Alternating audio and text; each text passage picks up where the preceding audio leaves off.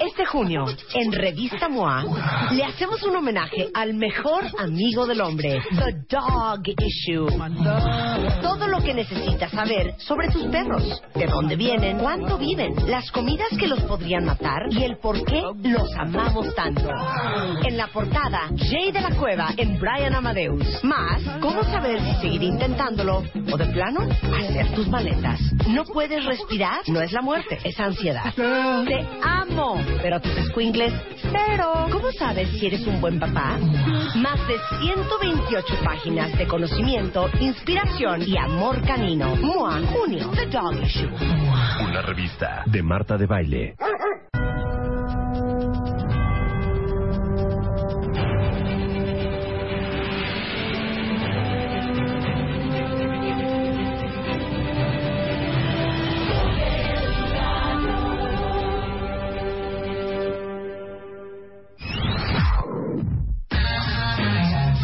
A Marta de Baile. Arroba Marta de Baile. Tuitea. Tuitea. Tuitea.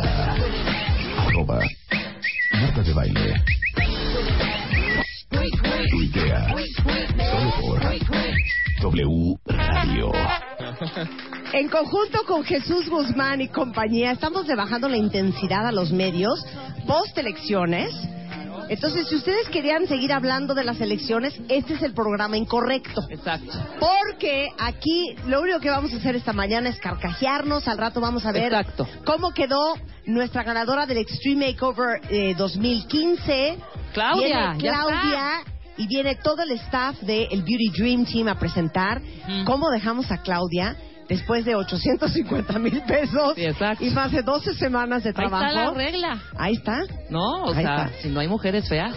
Sí, sabemos, no, mujeres pobres. Exactamente. ¿No? ¿Cómo viste el chiste? ¿Qué, qué opinaste? Perdón, está yo... ¡Órale, ah, Roberto! Atención, nosotros hombre. También somos graciosas. Exacto. Hasta Jesús un día nos dijo que habíamos de hacer un stand-up, prevé que yo fui a sí, estoy totalmente de acuerdo. Ahora, ¿no hay stand-up entre dos? No, no, no, no hombre. Pues, o sea, siempre es uno de a sola. ¿Es individual? Pues ese se puede es el dos, chiste, pero, pero ¿y si Rebeca y yo juntas nos sale mejor? O sea, Marta lo que quiere sí. hacer es un Paco Stanley y un, mi Magic. Eso ya es... No, y bueno, eso no es stand-up. Les diría eso no que... Stand-up. Eso no es stand-up. Tuvieran cuidado por otras razones, ¿no? Si quieren ah. intentar sí, eso. Se llama, se, se llama la, las lavanderas o algo así. Exacto. Exacto.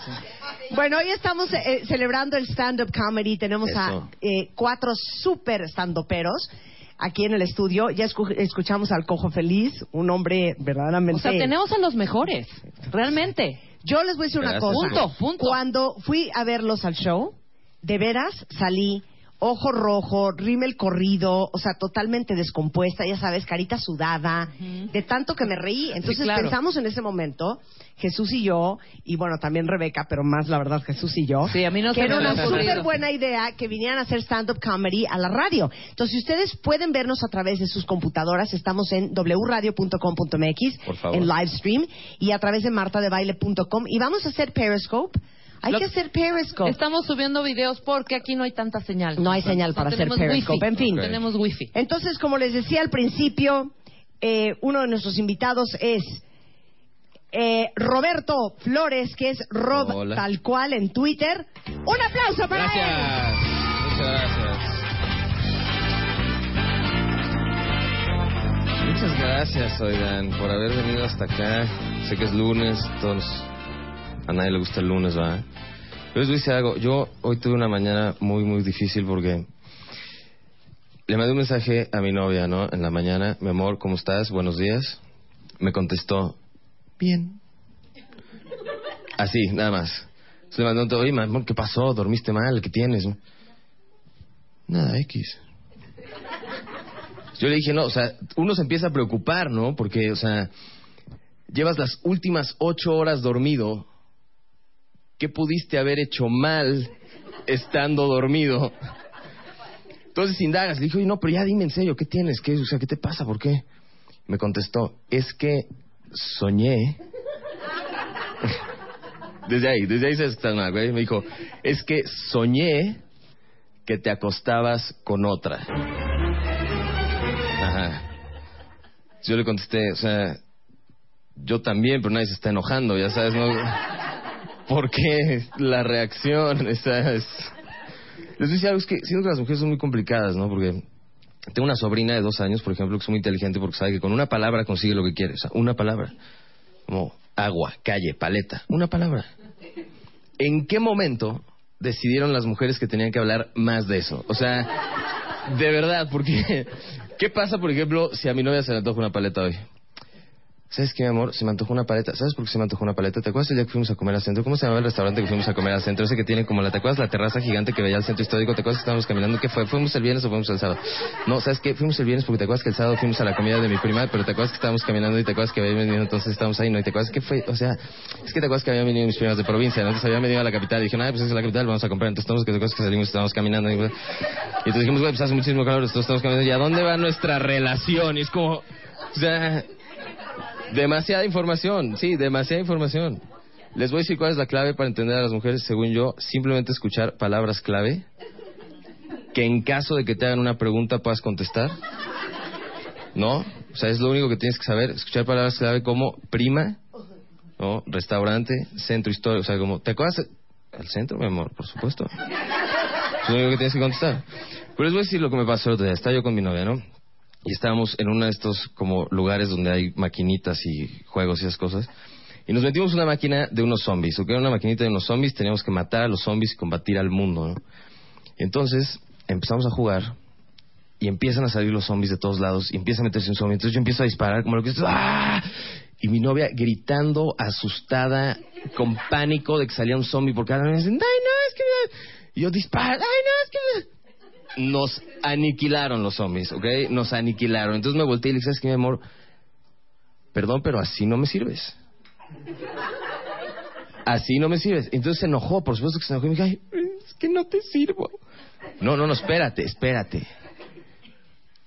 Nos está atacando los zombies. Somos las únicas dos personas en el mundo. Por supuesto que si no disparas no me sirves.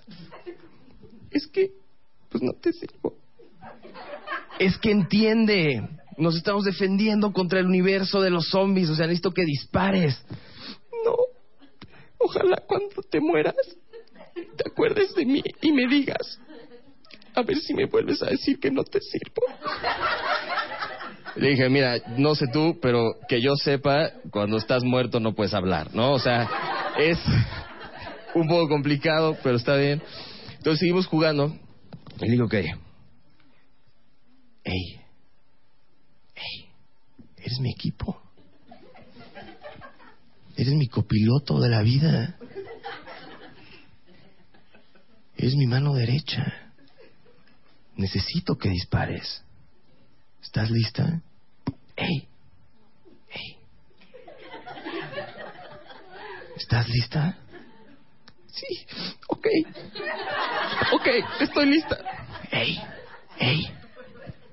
Te amo. Y entonces metemos el crédito, otra vez empezamos a jugar, esas empiezas ¡ah! Y sigue sin disparar. Le digo, ¿qué te pasa? Dispara, nos están matando. Me dijiste te amo. O sea, es imposible, señores, imposible de verdad lidiar con las mujeres. Son muy complicadas, son muy complicadas. Eh, Pero le mando un saludo muy grande a mi novia. Espero que no esté escuchando esto. A lo mejor si está escuchando, le mandamos un saludo. Y eh, te mando un mensajito al rato que salga yo de aquí. Eh, ¿Qué más les iba a contar? Yo tengo un problema con, con viajar a veces porque me estaba fijando en la vitrina esta de artículos prohibidos que puedes subir al avión, ¿no? Entiendo un machete. O sea, entiendo pistolas, una bomba. Pero un molcajete, o sea, ¿en qué momento? O sea, ¿por qué decidieron que no se podía subir un molcajete al avión? O sea, me imagino una señora así en un vuelo haciendo una salsa, ¿no? Órale, apúrate, Mari, porque llegamos justos a la comida, ¿eh? De repente turbulencia, sale volando el molcajete, le abre la cabeza a un güey. Dijeron, ¿sabes qué? Ya, hasta aquí los molcajetes. Luego también me fijé, por ejemplo, que había una plancha de esas como de metal para hacer tortillas. Ya sabes, la que se, como que se dobla dos veces. La conocen perfecto ustedes, ¿no? Este... Y entonces, después también había una de estas cucharas gigantes de madera, como para hacer agua de horchata, ya sabes, así. Que eso, más que un arma, creo que puede ser una herramienta, ¿no? Si se cae el avión al agua, puedes como remar, o sea... Pues voy a decir algo. Un molcajete, un molcajete, una plancha para hacer tortillas y una cuchara gigante, eso solo pudo haber pasado en un vuelo Oaxaca-México. O sea, no hay otra razón en el mundo por la que puede haber pasado esto. Y antes de terminar, les voy a decir algo. Yo antes odiaba, lo que más odiaba de viajar era cuando el piloto trataba de ser tu amigo. Ya sabes, cuando empezaba como, sí, buenas tardes, ahora estamos volando a treinta mil pies de altura, del lado derecho pueden observar el océano y nuestra aproximación al aeropuerto de... Odiaba, ¿no? Porque decía como, güey, llévame a donde tenemos que llegar, cállate. Pero hoy lo agradezco, hoy lo agradezco, de verdad, porque es la única forma que tengo de saber que mi piloto no está deprimido, señores. O sea, es, ok, platícame, cuéntame más, esa nube tiene cara de dragón, platícame, o sea... Todo está bien. Eh, vayan el jueves, vamos a estar en el Boalá de Antara a las diez de la noche con Jesús Guzmán, El Cojo Feliz, eh, El Chaparro Salazar. Síganme en Twitter, arroba Rob tal cual. Y nos vemos el jueves. Marta, ¿tenemos algo para tus cuentavientes para el jueves, para el show? ¡Claro! ¿Verdad? Vamos a tener, vamos a tener lo que viene siendo el combo. Okay. El combo, okay, okay. En un paquete de fiesta. Y por supuesto que los vamos a invitar. De todos modos, los boletos estarán a la venta en las taquillas de El Boalá. Y de todos modos también Vayan, estarán en este en Ticketmaster, si no me equivoco. Ticketmaster. ¿Qué dije yo? Ticket, en Ticketmaster. Sí, sí, exacto. Los boletos van a estar. La traducción Ticketmaster. Es Ticketmaster. Ticketmaster. Okay. Ticketmaster. Es que, ¿sabes qué? Ticketmaster. Que suba la mano allá donde sea que nos están escuchando, o en sus oficinas, o los que están aquí. ¿Quién ha soñado que su fulano le pinta el cuerno y amanecen enchilados? Ah, no, sí, claro. Sí, claro, claro. Lo odias todo el día. Claro. Lo odias todo el día. Bueno, mi amor, pero fue un sueño. Sí, por eso. Me vale. Pero te digo una cosa, te lo juro que me impresionó cómo en el sueño, o sea, te valía, güey. Y entonces claro, me veías llorando. Y no, es que yo es sí que lo he hecho. Te digo, pero te dan hasta nombres. O sea, te dan hasta... ¿Quién es Mariana? No tengo idea, pues estaba en el sueño, ¿eh? O sea, no, no entiendo. Yo me, yo me he disculpado. ¿Sí? Porque vieron a una chava en el trabajo que me hubiera encantado. ¿Sí? ¿Sabes? Te hubiera, te hubiera. Me hubiera encantado, maldito. O sea, lo hubieras visto, ¿sabes? Claro, claro. Pero yo sí me he aventado esa. No, te voy a decir que se me hizo cañón. Por eso, mi amor, fue un sueño. No, espérame. Porque, o sea, cuando yo te cacho con ella, o sea, empiezo a llorar y tú... Ni te paraste de la mesa. Ajá, claro. Por eso, entonces... mi amor, era un sueño. Sí, pero siento que en el fondo igual hicieras así. Es que ahí es el... Me hubiera gustado... No, era un sueño, pero no, no... O sea, no le hace. Me hubiera gustado que tuvieras la cortesía de mínimo levantarte y jalarme las... Estaba roncando. ¡Un aplauso para Roberto! Gracias. Gracias. Ahora, en tercer lugar... Importado desde las profundidades de Iztapalapa. Él es El Chaparro Salazar.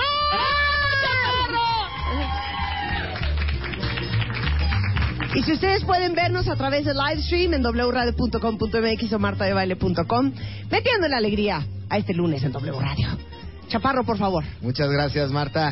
Gente de que está aquí, ¿cómo están? Muy bien, muy bien. Deja de tuitear tú. Bueno, como decían, sí soy de Iztapalapa, pero no, bueno, sus cosas no vengo laborando, tranquilos, tranquilos.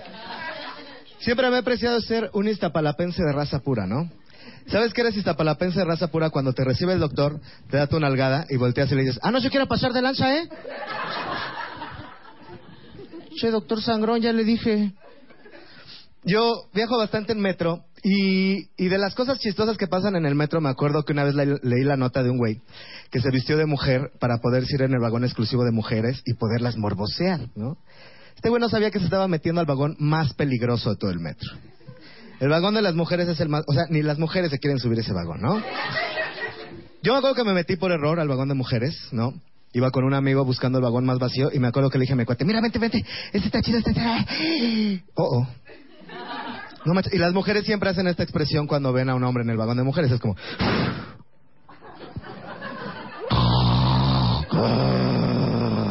Y mi cuate y yo espantadísimos hacen... Le digo, tranquilo, vamos a salir vivos. No las mires a los ojos. No toques nada, güey. Vamos a salir vivos. Y las mujeres se pararon como zombies así de... ¿Qué hacen dos malditos violadores en potencia aquí? Y en la desesperación que le digo a mi cuate, güey, canta conmigo. ¿Qué? ¡Canta conmigo, maldita sea! Sí, para enamorarme ahora. Y las mujeres fue como, ah, volverá a mí la manita. Yo eh, dejé la casa de mi mamá a los treinta años. Porque soy de Iztapalapa, que esperaba también, ¿no? O sea, de hecho, cuando le dije a un amigo que vivía solo, me dijo, ah, no manches, que se murió tu mamá. Y yo, no, pendejo, yo me, me independicé. Bueno, perdí el volado con mi hermana, pero eso no tiene nada que ver. Tenía roomies, y mis roomies eran bien sangrones. Ninguno quería lavar mi ropa, nunca supe qué onda con ellos. Luego me daba miedo dormir con la luz apagada porque, pues, ya no vivía con mi mamá. Me di cuenta que el coco sí existe.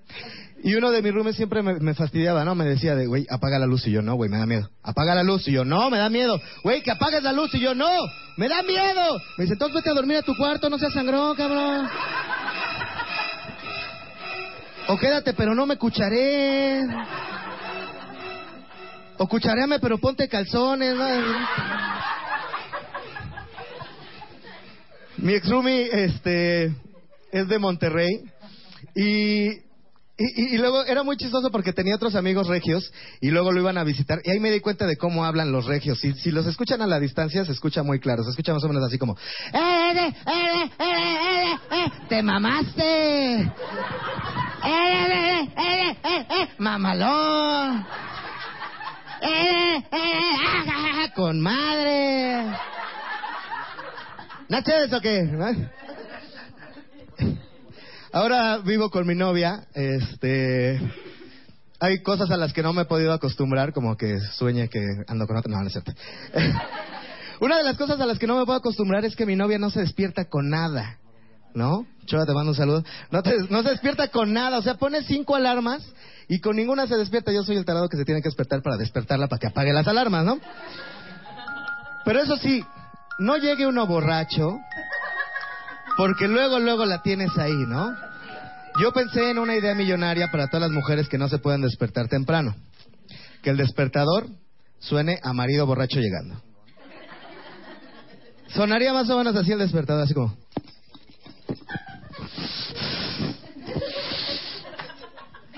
¡La madre!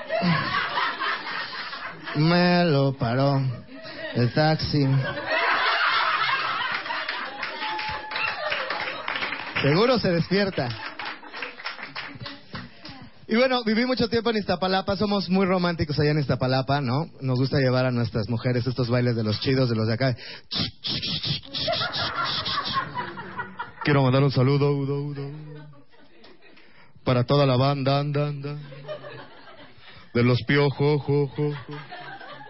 Sonido, ido, ido, ido, ido. Cha, cha, cha, cha, cha, cha, cha, cha, cha, cha, cha, cha, cha, changa. Y todos bailando así, ¿no? Presionando el piso.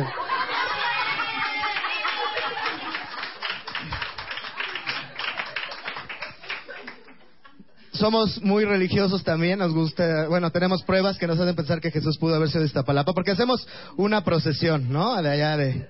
Que es muy, muy apegada a la realidad de esa procesión, ¿no? Digo, con sus pequeños detalles. Por ejemplo, los centuriones, en vez de ser romanos grandotes, mamados y así bien guapotes, pues... nomás son bien guapotes, ¿no? Luego, con los problemas de agua que tenemos, pues Pilatos nunca se puede lavar las manos, ¿no? Si no entendieron ese chiste, lean la Biblia, tampoco es mi problema, ¿no? En la parte de María Magdalena, donde Jesús dice, sé el que esté libre de pecado, porque aparte así habla Jesús de Iztapalapa, ¿no? Sé el que esté libre de pecado, pues que arroje la primera piedra. Les digo que tenemos pruebas que nos hacen pensar que Jesús pudo haber sido de Iztapalapa, ¿no? Prueba número uno, fue criado por un güey que no era su papá. Prueba número dos, cuando lo agarraron estaba chupando con sus compas, ¿no? Prueba número tres, cuando llegó la justicia uno de sus amigos lo negó, ¿no? Pues, yo iba pasando, Poli, me pidió la hora, ¿qué hago? Yo vivo aquí a la vuelta, ¿eh? Allá, allá en la, en la casa donde vivo con mi novia no tenemos tele. No hemos comprado tele porque, pues, básicamente yo soy pobre y ella... Le gusta hacer tonterías como leer, cultivarse, crecer como persona. Se cree mucho porque ella sí sabe leer en voz baja. Uy, escuela de paga. Uy, uy. No sigue el renglón con el dedo. Uy, la Salle. Uy, uy, uy. Y en mi defensa está bien que no veamos tele, porque yo cuando veo tele pienso muchas tonterías. Bueno, de por sí pienso muchas tonterías todavía, pero cuando veo tele pienso más tonterías, ¿no? Por ejemplo, está esta película del Señor de los Anillos, y en El Señor de los Anillos uno de los personajes principales se presenta así bien, bien fregón, ¿no? Llega y dice así como, yo soy Aragorn, hijo de Arathorn, del reino de Isildur, de los primeros hombres de Dudenheim. Y el güey del Star Wars así de hijo de tu chingada. Te voy a poner Luis, ya cállate, cabrón. No, pero se presenta así, con todos esos nombres, y dije, cuando yo vi que ese güey se presentaba así, dije, eso es una costumbre muy mexicana, ¿no? Cuando le hablas a una tía que hace mucho no ves, te presentas igual, ¿no? Es, le hablas así de, ¡hola, tía! Sí, soy Alex. Hijo de Patty, sí, sí. Nieto de Paulita, justo, justo, justo. De allá del reino de Iztapalapa, exactamente, sí. De los primeros hombres que tuvimos agua en la colonia, exactamente, tía. Sí, sí, sí.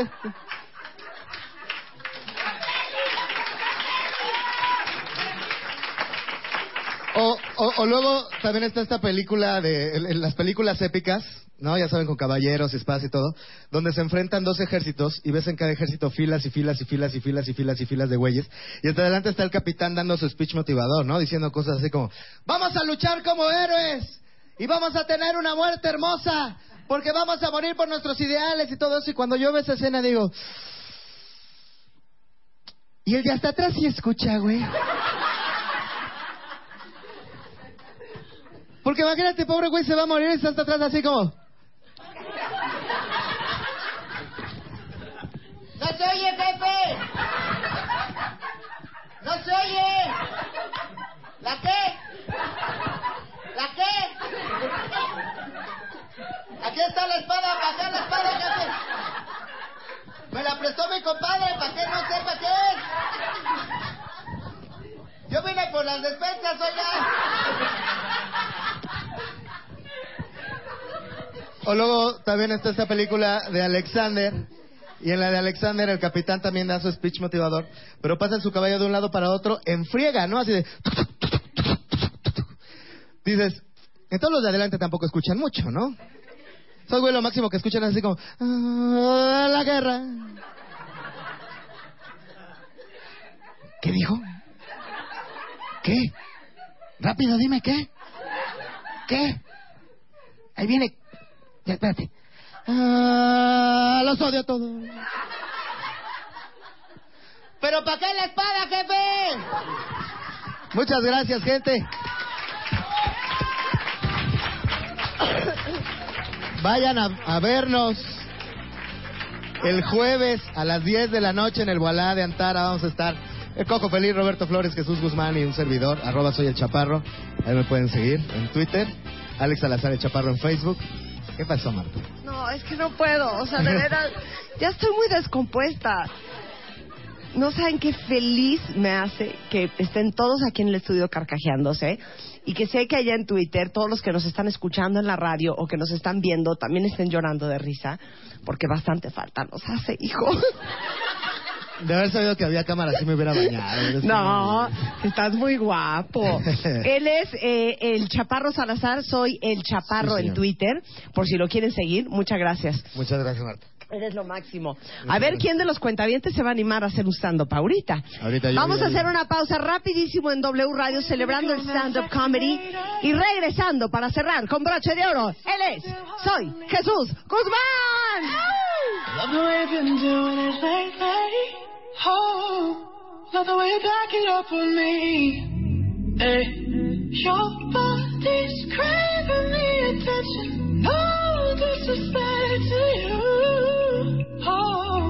really want a bitch that's got together, hey, so we can take a little rendezvous. And she said, you know where to find me. Hey, you know where to find me. Work, work, you know where to find me. Come and see us drop it, drop it low, like they did it in the night. ¿Te pareces a tu perro? ¿O tu perro ¿Hace alguna gracia, desgracia, triquiñuela, una ducha o suerte? Tómale una foto o un video con tu revista M O A de junio y súbela a Twitter e Instagram. Tienes hasta el diecinueve de junio. No olvides usar el hashtag TudiWow. One, two, two, three, four, five, six, seven, eight, nine, ten. noventa y seis punto nueve F M. Diez años. Copy that. Al aire. Over and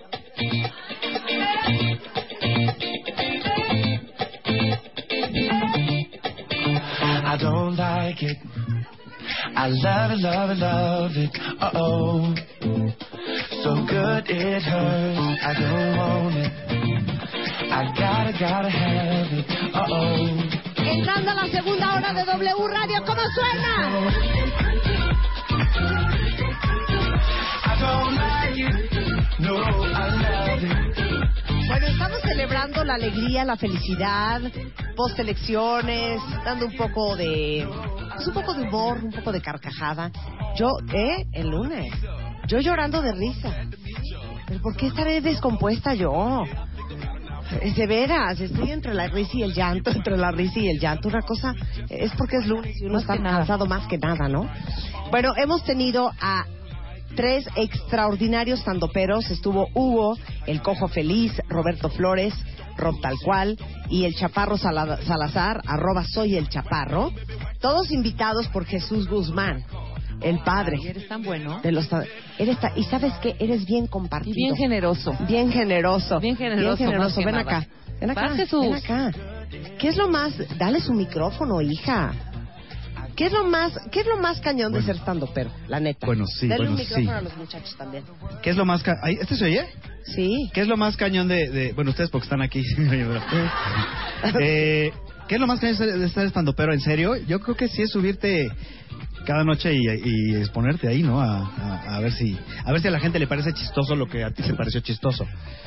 Sí, porque a ver, te voy a decir algo. Nosotros siempre, en teoría, es un público diferente. Entonces, realmente nunca sabemos a qué nos vamos a enfrentar cuando estamos arriba. Y un show nos pueden aplaudir el chiste y al otro día lo cuentas igual, sí. palabra por palabra, sí. y grillos, así. Nada. Nunca hay una noche igual, ¿no? Nunca. ¿Pero quién se ríe más, las mujeres o los hombres? Depende del chiste. Ay,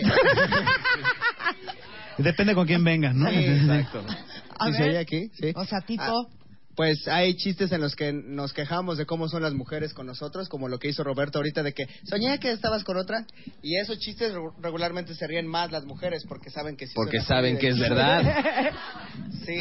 ¿Sabes, por ejemplo, también cuáles son los shows difíciles? Cuando ha, cuando hay poquita gente. ¿Por qué? Porque a la gente como que le da pena reírse en voz alta si hay poca gente y se va a escuchar, la van a oír. Entonces, cuando hay mientras más gente hay, hay más probabilidades de que sí, eso o, o de que la gente se sienta arropada. También. Sí. ¿Sí? Cuando están borrachos, sí. Ah, bueno, sí.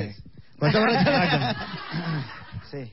Porque aguantar un cojo borracho sí está cañón. Sí está difícil. Pero dime una cosa. Yo también creo que entre más público haya, es mucho más probable que se rían, porque también la risa es contagiosa. Claro, claro. Eh, aquí estaba, bueno, está Claudia Cándano, que viene, eh, la directora de M O A en la revista Elle, que viene a presentar, el, el a develar el Extreme Makeover que le hicimos a Claudia. Mm. Y dice que ella estaba llorando de risa por ustedes, pero más lloraba de risa cuando me veía a mí llorándome de risa. Entonces sí es contagioso. Sí, pero también es a la inversa contagioso. O sea, también si la gente no se está riendo, no es si una noche se rieron de un chiste todos, sí. y, y como dice Roberto, la, la noche siguiente, haz de cuenta, un chiste no pega.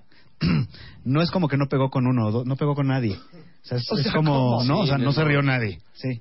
Es como contagioso. Pero sí, dime una sí, cosa, sí, no. Si no pegó el martes el chiste, ¿con qué pantalones te avientas a hacerlo otra vez el miércoles? Es que es que también analizas un poquillo cómo estuvo la situación de a ese ver, día. Por ejemplo. Y pues, justo, si vas a un lugar, por ejemplo, a nosotros nos invitan mucho a bares, y luego hay bares donde no le avisan a la gente que va a haber show. Entonces están platicando y están tomando y todo, y llegan y prenden la luz y suben a un güey ahí a contar tarugadas, y pues la gente no se ríe de nada. Lo que sí, no, la otra es que seas muy malo y pues...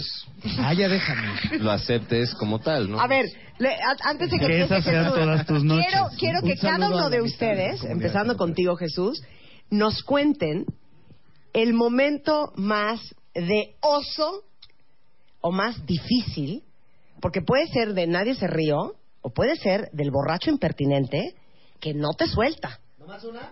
Sí. A ver, vas, Chaparro. Entonces Jesús al final, vas, vas, Chaparro.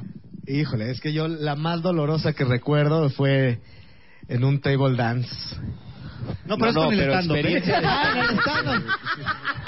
Es que no me alcanzó para los privados. No, justo fue en un table dance y, y nos íbamos a presentar en un bar y no, no, no, no llegó gente, ¿verdad? Porque había la feria de no sé qué. Entonces nos llevaron al table a presentarnos y pues todos ahí con las con las muchachas voluptuosas ahí sentadas en las piernas y uno tratando de dar show. Y luego pues sin querer me metí con una teibolera. Y no como yo hubiera querido. Chocaron, chocaron sin querer. Sí, y la teibolera, y todo el tiempo fue silencio, silencio, silencio. Aunque les dije, yo les pago el privado, muchachos, ahí silencio, silencio. No hubo manera. Se tuvo que encuerar para entrar en ambiente con los demás. Para... A ver, vas, Cojo. Y me pagaron copa de dama ese día. Estuvo bien. ¿Eh? Yo una vez en, en, en un lugar que se llama Tierra Blanca, Veracruz, fuimos a dar a dar show, nos contrataron y todo, íbamos súper listos. Yo yo era el este el que el estelar, se supone, al que contrataron. Y nada, a todos los que abrieron les fue bien y yo así cero, cero, como si estuviera apagado el micrófono, o como si la gente me diera. Como que no les gustan los no le gustan los cojos en Tierra Blanca, como que no, no es no es su target. Es nuevo. A ver, Roberto. A mí me tocó una vez que eh, estaba hablando de esta moda que había antes de, de remojar los los tampones en vodka y... O sea, ¿cuándo fue esa moda? Era o sea... muy popular, era muy popular, exactamente. Ajá, ¿y entonces luego qué hacía? Bueno, estaba esta moda, ¿no? Entonces estaba yo contando un chiste de eso y de cola, como las nuevas maneras que tenían los jóvenes de emborracharse así, y de repente... Ah, ¿cómo? Espérate, veo... no, no, es que me está dando indicaciones, Luisa. Sí, o sea, es que no, quiero, un tapón. No lo ahorita, quiero hacer tan una gráfico. Disculpa, Laura Rincón Gallardo, que está en shock. No lo quiero hacer. O sea, tan remojas el sí. Tampax Ajá, con remojas alcohol, un Tampax con vodka, vodka o lo tequila. Que quieras. Y te lo pones. Ajá, y dejas que se absorba todo a través del... Sí, lo estaban usando... Yo sabes que yo soy de otra generación, de verdad. El no, calcio en las que... fiestas ahora. Sí, tan bonitos que son los caballitos. Porque no huele, es el pretexto. Sí, que no, no te agarra el alcoholímetro, porque pues no te revisan. Exactamente. No, no hay tacto. A ver, sópleme. No, no, no. Exacto. Lo, lo peor de todo es que, lo, que esa técnica la usara un hombre, sí estaría cañón.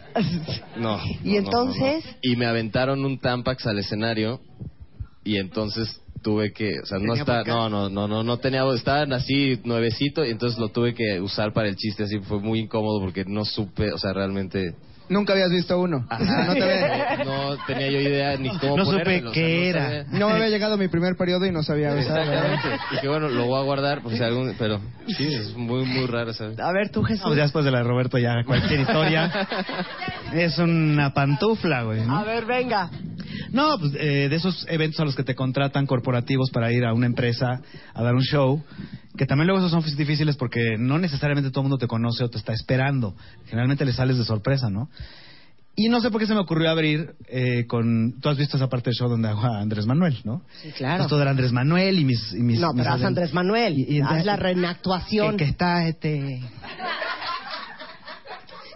que dije que... ¿No? Porque digo que, que puede decir prácticamente lo que quiera, eh, que después de un rato, aunque esté en el Zócalo con millones de personas, porque después de un rato ya nadie lo está oyendo porque son las pausas muy largas, ¿no? Bueno, y yo veía, yo decía, en todas las casas que lo hago, así como ahorita empiezo a hacer los gestos y este, y las pausas, y todo se ve, y yo veía que lo hacía y, y eran puras caras así. ¿Sabes? Y ya que terminó y todo, fue de esos shows que de repente te mandan que, que no preguntaste muy bien y está sí, mal. Sí, claro. ¿Y cuál es la empresa? Ya cuando me bajo es un sindicato del P R D. Nadie se reía. No, güey, te la volaste. Hay que preguntar a dónde va uno. Él es Jesús Guzmán. Hombre, muchas gracias, muchas gracias. Pues me imagino que, que ustedes saben que vivir en una ciudad como esta nos va volviendo un poquito más intolerantes, más neuróticos. Se sabe que los del D F, por eso nos consideran así a los chilangos, ¿no? Entonces, yo he hecho una lista de cosas que me ponen de malas, me sacan el tapón, me hacen enojar. Y para que no se oiga feo, le puse cosas que me cagan, ¿no? Entonces, este... son cosas del día a día, son cosas sencillas, tranquilas, ¿no? Como por ejemplo ahorita, viniendo hacia acá, una pequeña manifestación... No les caga, no sé por qué, pero eh, eh, ya es que la tecnología nos ha vuelto un poco inútiles, ¿no? Antes llegabas a todos lados, te perdías, preguntabas, pero en esta ciudad llegabas a todos lados. O si no traes G P S, Waze o Google Maps, no llegas de Polanco a Anzures ni a madrazos, ¿no? Entonces, ya es que te viene hablando, ¿no? Que vienes manejando y te viene diciendo, mantenga su izquierda, ¿no? Con voz de español para darnos más en la torre, ¿no? Y es así, dije izquierda, indio, imbécil. Entonces, además es que... Porque aparte, si uno venía con el G P S es como irte peleando con tu mujer, que te viene diciendo por dónde, porque es lo mismo, se enoja igual, reclama igual, ya sabes que te dice, vuelta a la derecha, y tú vienes, por alguna razón traes un camión pegado a algo, sigues derecho, no puedes, y se enoja igual, y dices, ah, recalculando, ¿no? Es así como de, eso es bueno, ok, este... Entonces ahí vienes con el G P S y con todo esto, y aparte... La manifestacióncita, ¿no? Que yo no tengo nada en contra de las manifestaciones. Creo que la gente tiene que ejercer su derecho de libertad de expresión, etcétera. Lo único que me caga es porque gritan cosas que tienen que rimar. Porque se te cae la imagen del izquierdoso que sales, que a luchar, por eso cuando están con el pueblo unido jamás será vencido. O sea, como, que, como porrista de la UNAM, ¿no? Ya sabes, así de... No pueden decir cosas lo que quieren decir y ya. Nomás estamos emputados, ya. Queremos más dinero, ya. Parecen porros de la UNAM, ya sabes que se avientan unas porras bien chafas. En la... Los han visto así de, ya sabes, de papaya, melón y sandía, papaya, melón y sandía, mañana, portazo en recta orilla. ¿No? Que, se... que se todavía, todavía esa rima, todavía esa rima, pero luego hay cosas que ni siquiera riman, pero hacen que rime a fuerza, ¿no? Ya sabes que han visto que a veces dicen, saltas, corres y brincas, saltas, corres y brincas, arriba, arriba, ciencias químicas. No, pues, no, no, no, güey, no mames. No. Pues me caga. ¿Por qué tiene que rimar? Que si no rima no les hacen caso, no no no, no se los toman en cuenta, no es real. Eh, o así hablan todo el día los que se manifiestan. No sé si la gente que se manifiesta así es, a lo mejor están en la oficina y de repente dicen, Pepe, Marta, Hugo, hay que bajar por un jugo. No, o sea, no, no sé, no sé. No sé. Me caga. Me caga, yo sé que vivimos, vivimos en una ciudad que es la Ciudad de México, yo sé, me, me caga, me cagan esos nombres que le quieren poner a los niños como para que suenen muy rimbombantes, ya sabes, así como muy internacional y muy, muy, muy sofisticado. Yo sé, digo, estamos en México, somos mexicanos, tenemos ciertas características, pero si ya tienes un hijo que parece descendiente directo de Moctezuma segundo, ya sabes, ya sabes, pigmentación cargadita, fosa nasal abierta, pelo parado así, que lo podrías usar como de botanero, ya sabes, ponerle aceitunas, queso, jamón y pasarlo en las reuniones así, digo, no le pones Winston Donovan, ¿no? Ya sabes, así es como de, Winston Donovan. Dile a tu hermana Betty Catherine y a tu hermano Jonas Brothers que se vengan a cenar, chinga. Oye, no, no, no, no. Me caga, me caga, me caga las cosas que decimos de repente los mexicanos como por ser muy polite, muy amables, esto de mi casa, tu casa, de tu casa, la mía o la tuya, güey, me estás confundiendo, güey, ¿no? Es eso. No es que ayer que salí de tu casa, ah, chinga, yo estaba ahí y no te vi, güey, ¿no? Eso es como de, ¿no? No, es que allá en tu humilde casa, no, humilde la tuya, la mía está de poca madre. No me estés humildeando, mija. Me caga el mal inglés, por ejemplo. Digo, yo sé, estamos en México, tampoco tenemos que hablar un inglés de Harvard o Marta de Baile, porque también se la jala con el inglés. ¿Sí? Se han oído el inglés de Marta. Es que dicen que hay tres tipos de inglés, ¿no? El británico, el americano y el de Marta de Baile, ¿no? Es que, que te, vamos a escuchar esto de Phil Collins, que hasta Phil Collins dirá, ¿who? Pero sí podemos decir Pepsi, ¿no? El otro día, ay, ¿sí puedo decir? Ya la dije. El otro día fui a comprar un hot dog y ya sabes que le digo al señor, oiga, ¿y de tomar qué tiene? Pepsi. ¿Qué es, señor? Pepsi. Yo sé ese Pepsi, señor. No, es muy difícil juntar la P y la S. Ah, ok. ¿Y de salsas qué tiene? Capsu. Oh, qué chingada. Me caga, me caga. Me caga. Me caga esto de, de, de... Esta pena que nos da de ir al baño en casa ajena, porque estamos en el año dos mil quince y no hemos superado esto de ir al baño. Queremos convencer a todo el mundo que nosotros no vamos al baño, ¿no? Entonces, entonces por eso siempre empezamos con la pregunta pendeja desde... Oye, perdón, ¿tienes baño? ¿No? ¿No? No, cagamos en el fregadero, pero pásale, ¿no? Estás, es tu casa, güey, pásale. Las mujeres dicen otra cosa. Las mujeres dicen, ay, perdón, voy a pasar rápido a tu baño. ¿Por? ¿Por qué rápido? Esa mujer lo que te está diciendo es, ojo, voy al baño, pero no va a hacer caca, ¿eh? Voy rápido, güey. Y entonces, yo entiendo ese miedo, porque aparte los arquitectos, como malévolamente, siempre ponen el baño de visitas entre la sala y el comedor, ¿no? Y con una acústica de no friegues, o sea, el cuarto de visita, el cuarto de tele más o menos, pero el baño de visitas es surround, Dolby Stereo, ese es cinco punto uno. Entonces quieres ir a, estás a una cena, quieres ir al baño, sabes que traes orquesta con trombón y todo esto, ¿no? Dices, puta, ¿qué hago? El pinche baño está aquí, güey, ¿no? ¿Qué? qué? Entonces, todavía vas, te haces güey, pas por el estéreo, le subes, ¿no? O sea, que, que no te sirve de nada, porque cuando estás adentro sentado, nada más vais afuera, tan, tan, es chingada. Y entonces, ¿qué hago? Entonces, años, de, años y años de evolución humana, y a lo máximo que hemos llegado es, voy a toser. Que no sirve de nada, porque toses, aprietas la panza y la avientas con más fuerza, ¿no? Entonces, o sea, allá afuera los pobres están cenando y no vamos a ir... No, o sea, Oyes eso, inmediatamente entras en pánico, empiezas a mover el bote a lo güey, ya sabes. Entonces no hay, no hay. Y estás tan preocupado por esto del ruido que nunca te fijaste que no hay papel, ¿no? Por ejemplo, ¿qué haces ahí sentado? Ni modo que de ahí en la cena así desde adentro, así, señora, ¿no? O sea, no, ahí es donde entra la, la creatividad del mexicano. Te empiezas y dices, ¿qué hago? Me quito un calcetín. Te empiezas a buscar si no traes uno de a veinte, ¿no? Y es así de, ni modo, Benito. Morenito ya estabas, ¿no? Nomás te va a cambiar de lado la raya, ¿no? O sea, eso es como... Me molesta ir al gym, por ejemplo, porque el gym... Ya sabes, de entrada al gym, ya, ya sabes que es el lugar donde... A ti, tú te puedes estar ahorcando con la pesa, así, te puedes estar muriendo así de... Y ya sabes, el, el instructor acá platicando con la nalgona en la escaladora, ¿no? Así, ya sabes, de, si no te pela, le vales gorro, todo, todo sale mal. Es el tipo de lugar donde llega el, el instructor, ya sabes, todo mamey, así, de unos pectorales, así, los bíceps, así... que te, así, así como acá el señor, así, que te dice... ¿Qué tal, señor Guzmán? Le voy a enseñar las instalaciones, ¿no? ¿Sabes? Dices, ¿me quieres impresionar, güey? Deletréame instalaciones, cabrón. A ver si... O sea, no digas, no. Sí, que aparte dices, güey, ¿cómo? Ese güey como al baño no puede hacer pipí, ¿no? No se alcanza, está así como... Ya es como el dinosaurio de Toy Story, no se alcanza, ¿no? Es, es como, ¿cómo es? Pero ya pensando, dije, te das cuenta y dices, bueno, güey, cuando estás así llamado te vale gorro, güey. Llegas al baño, al primer güey que vas adentro, a ver tú, güey, bájame la bragueta, cabrón, vale, güey. Entonces, no, o sea, es como... Seguimos, este... Me... Me molesta, me molesta. ¿Saben qué? Me molesta que las mujeres... Ustedes las mujeres, yo no entiendo por qué. Los hombres les hablamos en quedito cuando estamos en público, como para que no oigan los demás, y nos contestan en fuerte. Puta, me cagas. Ejemplo, vas a, vas a saludar a una pareja, ¿no te acuerdas cómo se llama el güey? Y le preguntas así rápido a tu mujer, ¿cómo se llama? ¡Roberto! ¡Roberto, es Roberto! Él es Roberto. Eso está, eso está, Roberto, ¿verdad? O sea, que yo...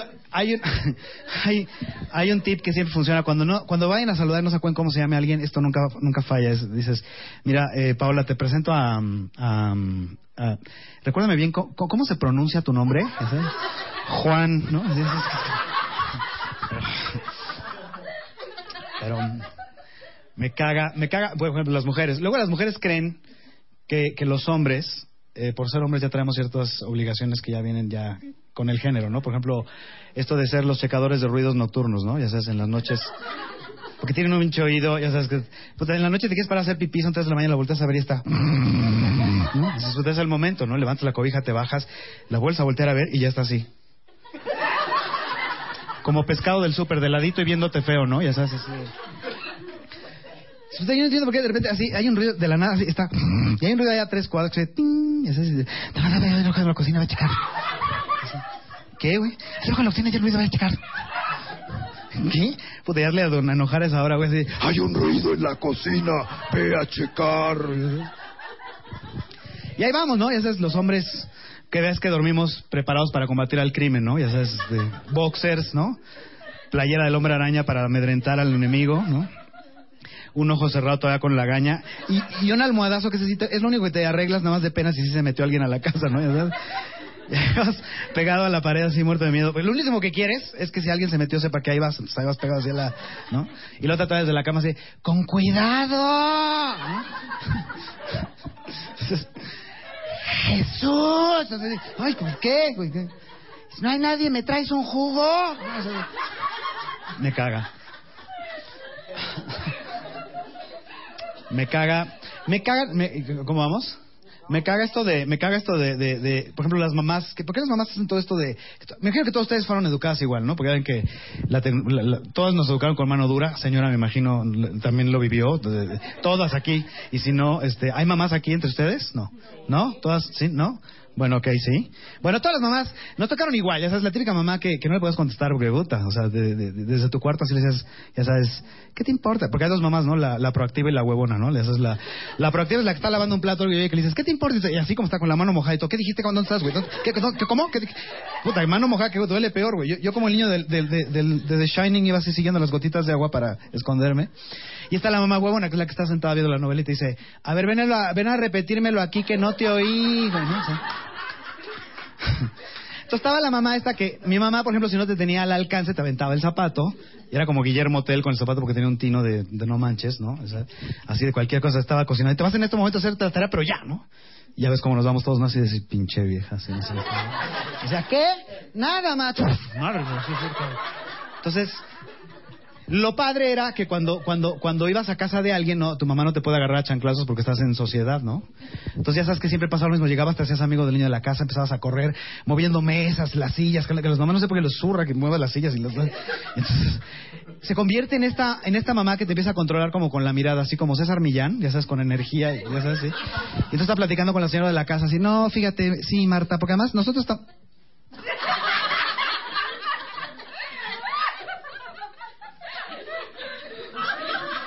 Y luego está la mirada, la mirada, vente a sentar acá, que nunca falla, ¿no? Esas, porque fíjate que además las acciones... Puta, y funciona cañón, ¿no? Y esas mamás, aparte ya sabes que te hacían este sándwichito de, de, de jamón, que lo envolvían con una servilleta, que luego te metían agua de limón en un termo, que inmediatamente se empezaba a absorber el sabor plasticoso del termo en el agua de limón, ¿no? Y te lo ponían en una lonchera, que como andabas por toda la escuela con la lonchera así, se empezaba a salir el agua del termo y empezaba a bañar el sándwich, ¿no? Ya, que ya para el recreo tenías una carne molida espantosa de sándwich, así de... Le querías quitar la servilleta y se iba con todo el pan, y entonces era... Te lo comías por hambre, ¿no? Ya, media hora después del recreo estabas así en clase de geografía, así... Así con, con, con el compás... Entonces, yo no entiendo por qué estas mamás que hacían eso... Ah, por ejemplo, también yo no entiendo por qué las mamás se, se guardan aquí el dinero, ¿no? Les, llegas, les das el cambio. Ay, gracias, mijo, porque... ¿Por qué aquí? Y luego llegabas, mamá, ¿me das eh, dinero? Este es el de las paletas. Y, ay, ¿me traes a mí una de naranja y a tu papá una de fresa? Y a tu hijo te... Pues ya no quiero nada más, gracias, ¿no? Así de... Puta, porque mi papá ya no me acuerdo estar con tu papá en el, en el, en el, en el parque y que me dijera, mira, qué padres globos, Jesús, mira, ¿quieres el rojo? Mira, ten, págalo. O sea, ¿no? O sea... Entonces...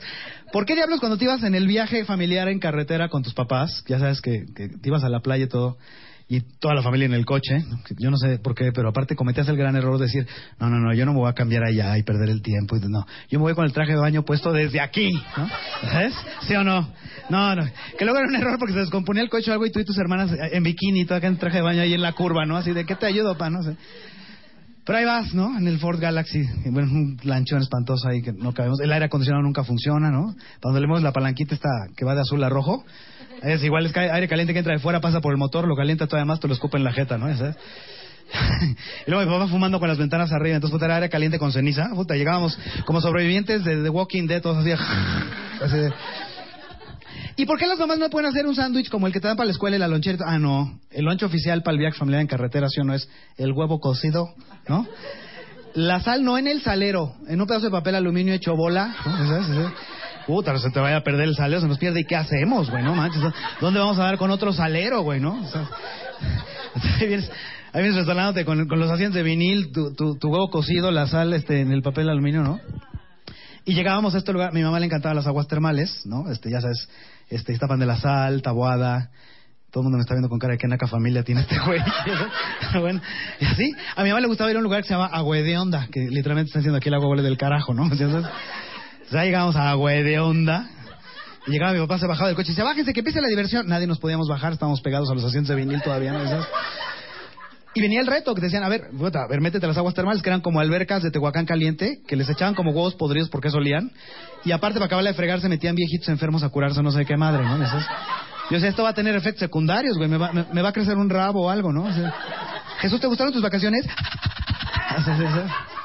Y ya en el camino de regreso me preguntaba a mi mamá, Jesús, ¿te gustaron? ¿Quieres otro huevo cocido? Le decía, no, mamá, gracias, se me cocieron los dos en tus pinches aguas termales, me gracias, ¿no?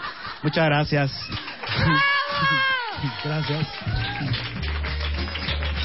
Bueno, déjenme decirles que estos cuatro muchachos van a estar este once de junio, que es jueves, en el Boalá de Antara. Este, y eh, están los boletos a la venta en las taquillas del Boalá y de todos modos en Ticketmaster. Así es. ¿En dónde? Eh, eh, en Ticketmaster. Ah, sí, exactamente. Ahora, ahora sí te en entendí. Ticketmaster. Ahora sí te entendí, sí, claro, sí, claro. Claro. Jesús, muchas gracias por muchas hacernos gracias reír por en un lunes, cosa que no es fácil. Claro. Claro. Gracias, muchachos. El Chaparro Salazar, el Cojo Feliz y un tal Rob. Muchas gracias. Hola. Roberto Flores. Roberto Flores, un, un sí. tal Rob. Bueno, soy soy Jesús Guzmán en Twitter, arroba Cojo Feliz, arroba, arroba Rob tal cual y arroba soy el Chaparro. Ya una vez más la espada. ¿Pero para qué la espada, jefe? Un aplauso para estos muchachos. Gracias. Y que viva el stand-up. Aparte, déjenme decirles que con ellos cuatro hicimos sus mejores piezas sobre el amor y la pareja para The Love Issue de M O A, eh, que ahorita les citamos la liga y es un video de estandoperos para la revista del mes de mayo que fue dedicada al amor. Muchas gracias a todos. Muchas gracias a ustedes. Los vemos el jueves. Nos vemos el jueves. Hacemos una pausa y regresando van a ver gracias. Cómo transformamos en doce semanas nuestro Dream Team de belleza a Claudia, la ganadora del Extreme Makeover dos mil quince en W Radio. Hacemos un corte y volvemos. Llama a Marta de Baile. Llama a Marta de Baile. Llama a Marta de Baile. Llama a Marta de Baile. Llama a Marta de Baile. Llama a Marta de Baile. cinco uno seis seis ocho nueve cero cero. Llama a Marta de Baile. Y cero uno ochocientos siete dieciocho catorce catorce. Llama a Marta de Baile. Llama a Marta de Baile. Marta de Baile en W.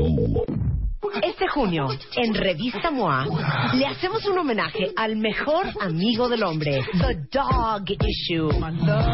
Todo lo que necesitas saber sobre tus perros, de dónde vienen, cuánto viven, las comidas que los podrían matar y el por qué los amamos tanto. En la portada, Jay de la Cueva en Brian Amadeus. Más, cómo saber si seguir intentándolo o de plano, hacer tus maletas. No puedes respirar, no es la muerte, es ansiedad. Te amo. Pero tus escuingles, pero ¿cómo sabes si eres un buen papá? Más de ciento veintiocho páginas de conocimiento, inspiración y amor canino. M O A, junio, The Dog Issue. Una revista de Marta de Baile. Este junio, en Revista M O A, le hacemos un homenaje al mejor amigo del hombre, The Dog Issue. Todo lo que necesitas saber sobre tus perros, de dónde vienen, cuánto viven, las comidas que los podrían matar y el por qué los amamos tanto. En la portada, Jay de la Cueva en Brian Amadeus. Más, cómo saber si seguir intentándolo o de plano, hacer tus maletas. No puedes respirar, no es la muerte, es ansiedad. Te amo. Pero tus escuingles, pero ¿cómo sabes si eres un buen papá? Más de ciento veintiocho páginas de conocimiento, inspiración y amor canino. M O A, junio, The Dog Issue. Una revista de Marta de Baile. Radio arroba martadebaile.com. Radio arroba martadebaile.com. Escribe solo por W Radio. Son las once treinta y seis de la mañana. Híjole, tenemos una hora y media y todavía tenemos tanto que hacer en el programa. ¿Tanto? De entrada les digo que afuera de este estudio está todo el Beauty Dream Team, que es un equipo de nueve especialistas en belleza en todas las disciplinas, que llevan doce semanas trabajando en la ganadora del Extreme Makeover, en Claudia. Uh-huh. Y hoy vamos a enseñarles a todos ustedes cómo estaba Claudia cuando llegó a estas manos y cómo está hoy.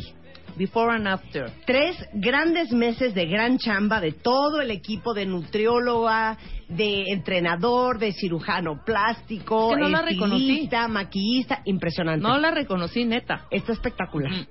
Y rápidamente, eh, ahorita, ¿qué, ¿qué tal el calor? Horrendo. No tiene todo mundo un calor. Laura, ¿hace calor? ¿Cuántos grados va a estar hoy? veintiséis, según el Weather Report. Déjenme okay. decirles que una de cada cuatro mujeres siente que transpira más de lo normal, uh-huh. ¿ok? Y es importante aclarar que la transpiración, o sea, la sudadera, también puede ser causada por las emociones. Yo ahorita llevo toda la mañana carcajeándome, estando pero y estoy como sudando puerco. como puerco. Si son de las que sudan sin control, que sienten que sudan más que todas las demás, hasta cuando hace frío, seguramente es porque sudan por estrés o eh, se llama sudor emocional. Y Rexona Clinical es un antitranspirante que tiene una fórmula termoactiva, que tiene una tecnología que se llama Tri-Solid.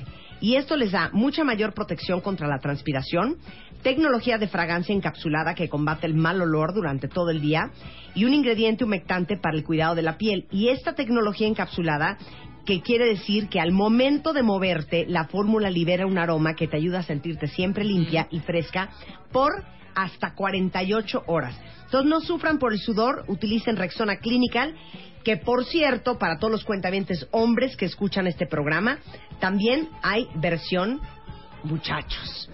Y a las once treinta y nueve de la mañana está con nosotros Cristina Rivera, es pediatra, es vocera de Gerber, porque sabemos que llega un momento en que el crío de plano ya no se llena con pura leche y sabemos que es hora de empezar con los sólidos. Uh-huh. Ahora, mucha gente dice, no, pues este, hay que empezar a los cuatro meses. Otros te dicen que no, que hay que empezar a los seis meses. Unos te dicen que hay que empezar con verduras. Otros dicen que con fruta. Otros dicen que con cereales. Entonces, aclara todo ese cuento, Cristina.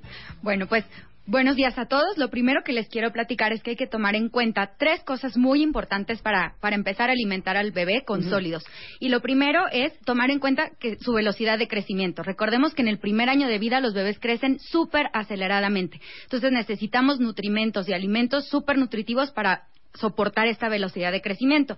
También hay que considerar que tiene un estómago pequeñito, su capacidad gástrica es muy chiquita. Será? Imagínate que a los seis meses les cabe lo equivalente a media taza. Entonces les tienes que dar alimentos muy nutritivos para ayudarlos a seguir creciendo. Y finalmente hay que considerar también que son seres inmaduros, todavía están terminando de madurar órganos y sistemas, entonces no son capaces de digerir cualquier alimento. Ahora, ¿qué es lo más importante de esta etapa? Dices que es cuando más crece un niño. Vitaminas, minerales, carbohidratos, grasas. Todo es importante, energía, proteínas, algo muy importante, el hierro. Entonces, en general, todas las vitaminas y minerales deben de estar presentes para que el bebé crezca adecuadamente. Este, ajá. ¿Y luego? Y entonces, bueno, a partir del sexto mes es necesario iniciar la alimentación complementaria. Eh, recordemos que los primeros seis meses de vida debemos de, de alimentar a los bebés exclusivamente con, con seno materno. O sea, no son cuatro, no son cinco, son seis. A partir del sexto mes es el momento ideal cuando ya están maduros para recibir alimentos sólidos. Ese, ese es el punto, porque el, el sistema digestivo de un bebé no está listo antes para empezar a comer sólidos. Correcto. Uh-huh. ¿No? Entonces, a partir del mes seis. Ahora, ¿existe algún tipo de recomendación para iniciar con sólidos? Bueno, en México la norma oficial mexicana cero cuarenta y tres es la que nos rige a los profesionales de la salud, médicos, nutriólogos, demás, uh-huh. para recomendar la alimentación complementaria. Y en esta norma nos dice que debemos de cero a seis meses leche materna y a partir del sexto mes iniciar, mucho ojo, porque esto acaba de cambiar en el dos mil doce uh-huh. y es muy importante eh, comentarlo con ustedes otra vez. Hay que iniciar con, con cereales infantiles fortificados, uh-huh. frutas, verduras o carnes. Uh-huh. Esto es diferente. Antes se recomendaba iniciar con frutas o verduras claro, solamente. Claro, así amamanté, yo así amamanté, así alimenté yo a mis hijas. Exactamente, pero en el dos mil doce esto cambió porque la incidencia de anemia es alta en nuestro país. Entonces, los cereales infantiles fortificados con hierro nos ayudan a aportar pues justamente este hierro y a mejorar toda esta situación de anemia. ¿Qué porcentaje de hierro te da el cereal? Dos porciones, que son seis cucharaditas en el día, se, se deben de dar tres en la mañana y tres en otro momento del día, uh-huh. aportan el cuarenta por ciento del hierro que necesita no, pues bastante, el bebé. Uh-huh. Bastante. Y aparte de hierro, ¿qué más tienen? Pues imagínate, el cereal infantil, en esas tres cucharaditas te da vitamina A, vitamina B, vitamina C, vitamina D, vitamina E, hierro, zinc. Entonces, en realidad el cereal concentra todos estos nutrimentos que el bebé necesitaría, imagínate, comerse una zanahoria completa para tener la vitamina A, este, un trozo de salmón para obtener el zinc. Y pues todos estos alimentos no pueden ser incorporados tan temprano. Por eso el cereal es que es un alimento ideal para iniciar los sólidos. Ahora, a, otra cosa bien interesante. No empiezas con cualquier cereal. Por ejemplo, no empiezas con trigo. A ver, da, dame los cereales por etapas, porque así lo tiene dividido Gerber, ¿no? Exactamente. Tanto Gerber como Nestum tienen, tienen etapas o fases. Uh-huh. Entonces, en una primera fase, los cereales Nestum ofrecen alimentos que son cereales que son de un solo ingrediente. Por ejemplo, cereal de arroz o cereal de avena solito. El cereal de arroz es ideal para empezar, porque es, el arroz no, no contiene gluten, entonces lo que lo hace menos alergénico. Uh-huh. En una segunda etapa ya encontramos cereales combinados y en una tercera etapa encontramos inclusive frutas y otros ingredientes. Uh-huh. Entonces, a partir de los seis meses, Nestum arroz o Nestum avena. La fase dos, que es ya a los, a los, ¿qué? Siete meses. Siete meses. Ya después de que conocieron los cereales de un solo ingrediente, pueden brincar a la siguiente fase. Que es Nestum cuatro cereales, uh-huh. que es trigo, arroz, avena y cebada. Correcto. Y luego Nestum trigo con manzana y plátano, uh-huh. que, que es, bueno, ya trigo integra estas frutas. Y tenemos también Nestum trigo con miel. Ok, luego, fase tres, que es a partir de los diez meses. Tenemos Nestum ocho cereales. En entre estos ocho cereales encontramos trigo, quinoa, cebada, centeno, maíz, arroz, avena y sorgo. Y Nestum Plus. Y Nestum Plus. Y a partir de los doce meses tenemos Cerelac, que es un cereal para prepararse con leche y entonces haces un fabuloso licuado para arrancar el día con un desayuno completo. Cerelac es de toda la vida. Sí, de toda la vida. Perdón, no hay nada más delicioso que un cereal de bebé. Exacto. Bueno, toda la información sobre la entrada de los cereales en el alimento, eh, como alimento sólido en la dieta de un bebé, a partir de los seis meses de edad, están en mi bebé sano punto com punto m x. Así es. ¿Estamos? Sí. Muchas Estamos. gracias, mi Cris. Un muchas, placer tenerte aquí. Como siempre, muchas gracias a ustedes y saludos. Y qué bueno que reíste en la mañana en la Ay. que esperaba ser entrevistada. Reí mucho. Estuvo padrísimo. Estuvo buenísimo, ¿no? once cuarenta y cinco de la mañana en W Radio. La doctora Laura Rincón, que es psicóloga, es directora del Instituto Precop aquí en México, y Ana Beck, que están con nosotros, para hablar de el cerebro del corazón. El corazón. A ver, explica. Bueno, ¿no? Cerebro. Pues suena una metáfora, ¿verdad? Pues uh-huh. no, no es metáfora. Fíjense ustedes que se ha descubierto que el cerebro tiene un sistema nervioso independiente con más de cuarenta mil neuronas y una tupida red de neurotransmisores, proteínas y células de apoyo. Bueno, ¿y qué va a hacer el corazón con todo esto? Uh-huh. Va a tener cuatro conexiones con el cerebro, pero yo la que más me apasiona es esta que les voy a compartir. Una de estas conexiones es hacia la, del corazón con la cabeza, es la energética. Uh-huh. ¿Y qué es eso? Pues el campo, el corazón tiene un campo electromagnético que es el más potente de todos los órganos del cuerpo. Uh-huh. Es cinco mil veces más intenso que el del cerebro. Uh-huh. Y se ha observado que cambia en función del estado emocional. Entonces, fíjate, con el miedo, frustración, estrés, rabia, se vuelve caótico. Y se, y se ordena con las emociones positivas. Entonces, vamos entendiendo este campo electromagnético uh-huh. como unas vibraciones que son percibidas y recibidas por todas las personas que nos rodean. Entonces, bueno, vibraciones, pensemos en que la persona que entra de repente y decimos, qué mala vibra tiene esta persona. Sí. ¿Y de dónde viene esa vibra? Obviamente del corazón, porque trae una depresión, está estresado, está furibundo, tiene resentimientos que no ha resuelto y tiene una pésima vibra.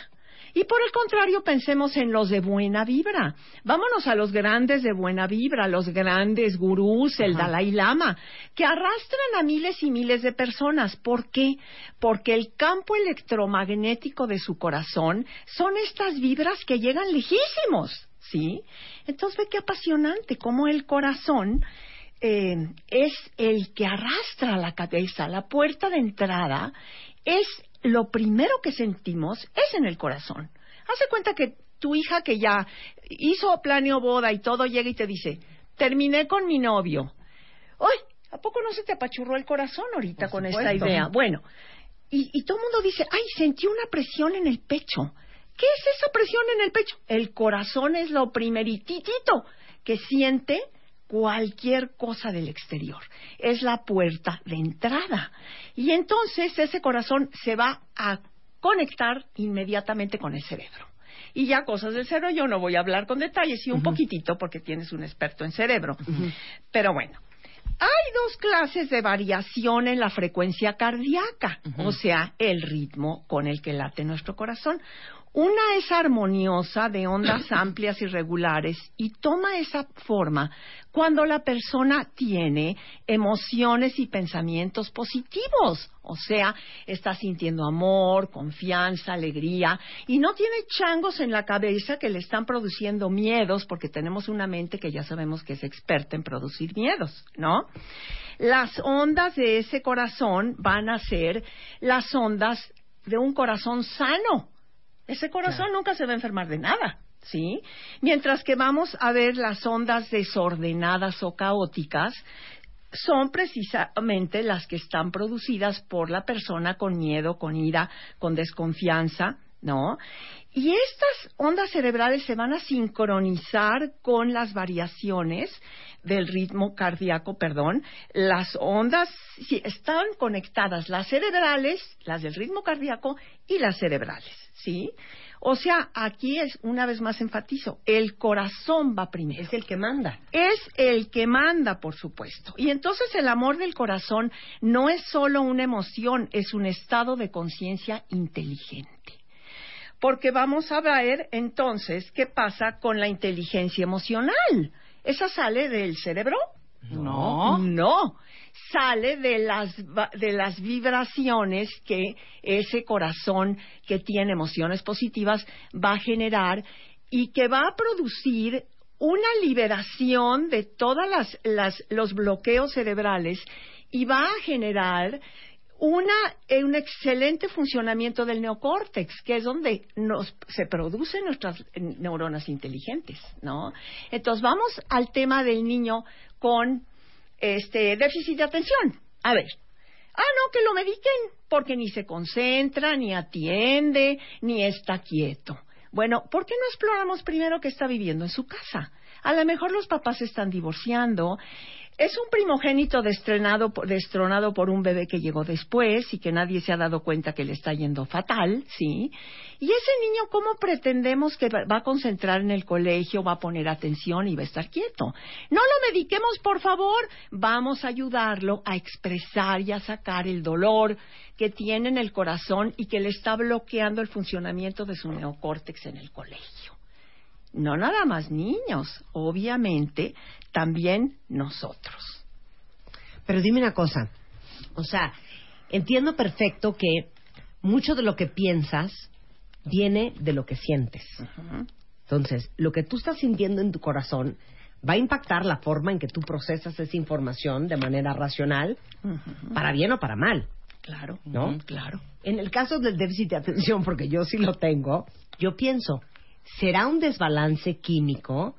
¿Será un defecto en mi cerebro? ¿O sí tendrá que ver con el corazón?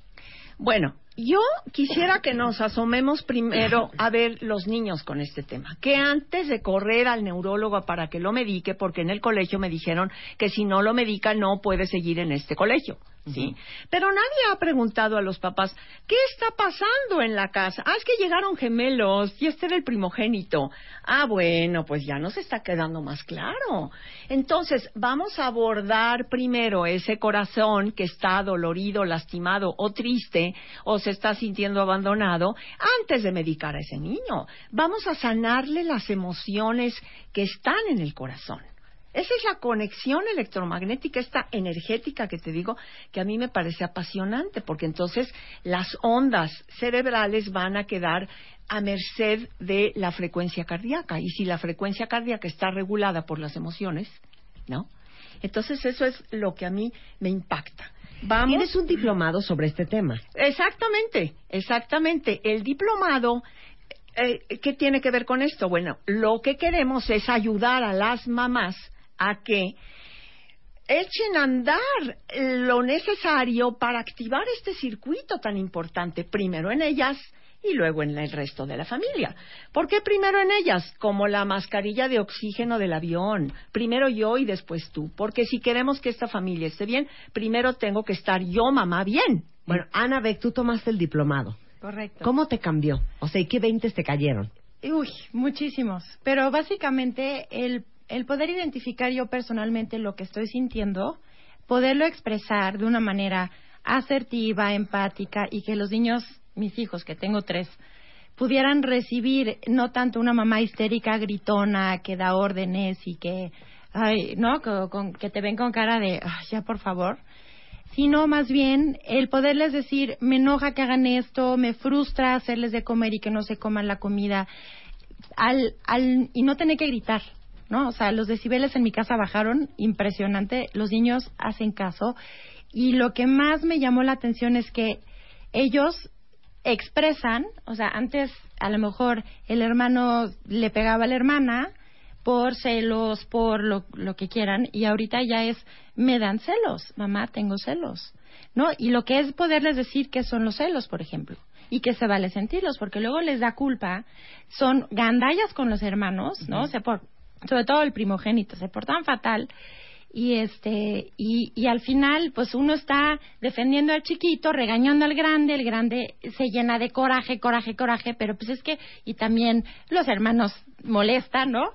Y, y básicamente en los pleitos disminuyeron algún porcentaje impresionante, eh, dicen lo que sienten, juegan mucho más juntos mis niños, entonces la armonía llegó a la casa como eh, así eh, por la puerta grande, ¿no? Qué increíble. ¿Cuál es la explicación detrás de esto? ¿Por qué sucede esto? Mira, porque cuando una madre conecta con sus emociones es más fácil traducirlas y por ende ayudar a, a los hijos a conectar con las de ellos. Sí, acuérdate primero yo y después tú. Si yo identifiqué que mis reacciones emocionales de gritona, de todo eso, no están conectadas directamente con lo que está sucediendo afuera, sin, no, tienen que ver con mi mundo emocional interno. Claro. Y conozco ese mundo emocional interno y me, y me lo claramente me lo muestran y me dicen el cómo hacerle ahora diferente, ¿no?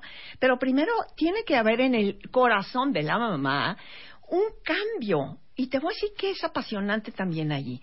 Fíjate que el corazón está forrado con un músculo que se llama pericardio. Ese músculo se endurece como una coraza cuando el corazón tiene dolor emocional, ¿no? Entonces, ese músculo endurecido, bueno, no te quiero decir al rato, no soy médico, pero si volteamos a ver las hipertensiones y las arritmias y los infartos y todas las historias del corazón que nunca acaban, ese músculo llamado pericardio ya está hecho una tranca. Poco a poco hay que irlo aflojando para meternos al fondo de lo que ese corazón está guardando. Y se, y se endurecen los niños también. Y ahí está el campo electromagnético mandando a un niño pesadísimo que nadie, a todo mundo le cae mal. Pobre niño, es que está lleno de dolor en el corazón. Fíjate que los abrazos, Marta, aprietan el corazón y por lo tanto el pericardio. Y se necesita presión para que el pericardio abra una puertita y se empiece a aflojar. Entonces el, el diplomado se llama el abrazo como forma de vida porque precisamente tú sabes que la terapia de contención se, se necesita de un terapeuta donde hay una presión aún más intensa en el corazón con un abrazo más fuerte. Pero en el abrazo como forma de vida se llevan las mamás las herramientas que son una comunicación inteligente, que son un desarrollo de la empatía, que son un darse cuenta de qué tienen sus niños escondidos detrás del pericardio, claro, ¿verdad? Y que pueden abordarlo de una manera mucho más humana, mucho más sensible, desarrollando su intuición, porque la intuición no sale de la cabeza, como tú sabes, sale del corazón, ¿no? ¿Ibas a decir, Ana?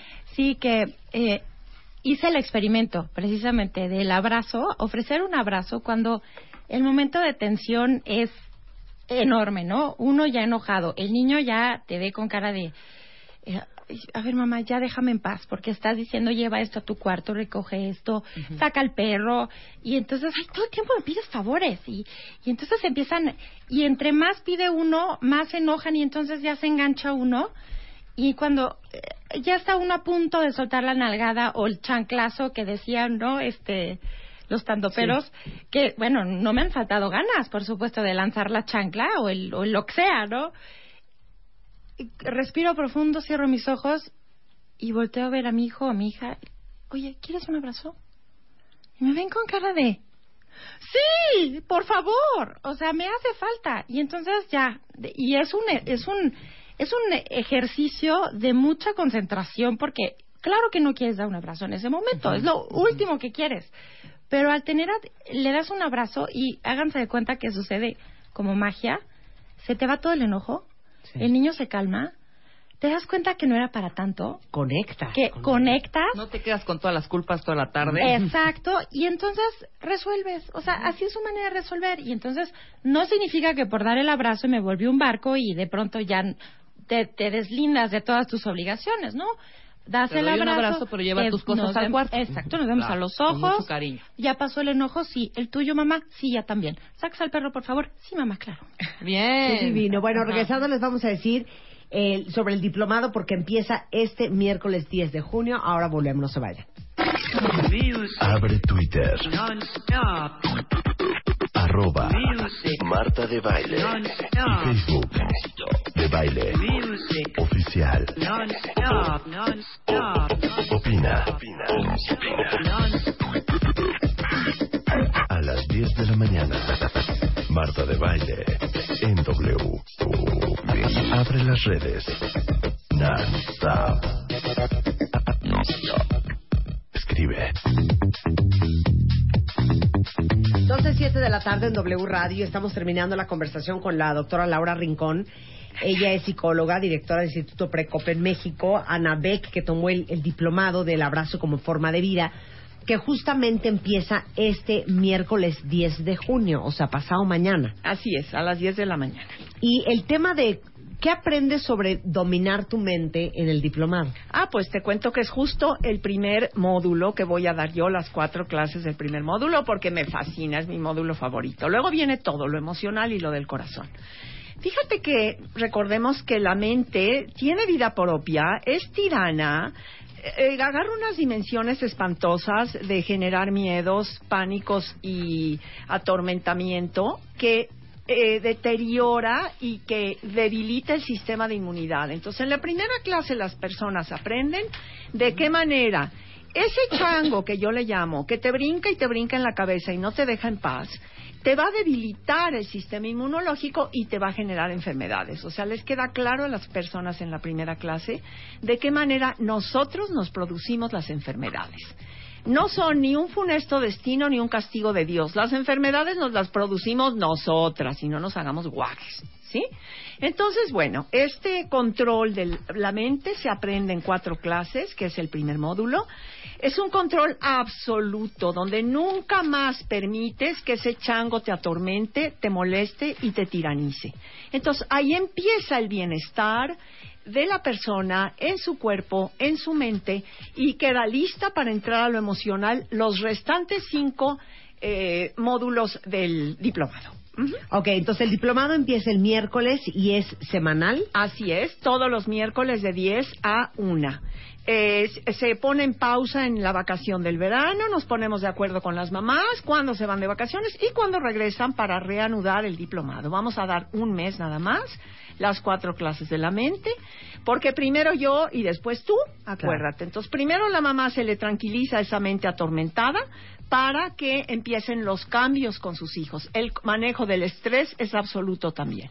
Entonces, uh-huh. toda la información está en instituto precop punto com, uh-huh. en internet. Uh-huh. ¿Y los teléfonos, Laura? cincuenta y seis, treinta y cinco, treinta y tres, veintitrés y cincuenta y seis, treinta y cinco, cuarenta y dos, sesenta y cuatro. El cupo es muy limitado porque queremos dar un excelente servicio, de manera que las mamás que sientan este llamado no se tarden en llamarnos porque se nos llena muy pronto. Muy bien, pues muchísimas gracias, Laura. Marta, me encantó venir como siempre. Ya sabes que siempre amamos que platiques con nosotros. Bueno, yo soy feliz. Mil gracias. Ahí está, el abrazo como forma de vida. Diplomado eh, el para diplomado mamás. Empieza el miércoles. Y papás sí se dejan, ¿eh? Porque es padre tener papás también. Por supuesto. Sí, muchas gracias, Laura. Encantada. Muchas gracias, Ana. Gracias. Un placer ti, tenerte Marta. Aquí. Este junio, en Revista M O A, le hacemos un homenaje al mejor amigo del hombre, The Dog Issue. Todo lo que necesitas saber sobre tus perros, de dónde vienen, cuánto viven, las comidas que los podrían matar y el por qué los amamos tanto. En la portada, Jay de la Cueva en Brian Amadeus. Más, cómo saber si seguir intentándolo o de plano hacer tus maletas. No puedes respirar, no es la muerte, es ansiedad. Te amo. Pero a tus escuincles, pero ¿cómo sabes si eres un buen papá? Más de ciento veintiocho páginas de conocimiento, inspiración y amor canino. M O A, junio, The Dog Issue. Una revista de Marta de Baile. Este junio, en Revista M O A, le hacemos un homenaje al mejor amigo del hombre, The Dog Issue. Todo lo que necesitas saber sobre tus perros, de dónde vienen, cuánto viven, las comidas que los podrían matar y el por qué los amamos tanto. En la portada, Jay de la Cueva en Brian Amadeus. Más, cómo saber si seguir intentándolo o de plano hacer tus maletas. No puedes respirar, no es la muerte, es ansiedad. Te amo. Pero a tus escuincles, pero ¿cómo sabes si eres un buen papá? Más de ciento veintiocho páginas de conocimiento, inspiración y amor canino. M O A, junio, The Dog Issue. Una revista de Marta de Baile. Ok, ¿quién quiere ver cómo quedó Claudia después de tres meses de intenso trabajo y transformación? Okay. Hoy, por segundo año consecutivo, transmitiendo en vivo desde el estudio catorce de W Radio. catorce semanas después, nuestro Dream Team. Abel, Natalie, Rodrigo, Claudia, Tomás, Janet, Vicente presenta el cambio. Extreme Makeover dos mil quince. Comenzamos.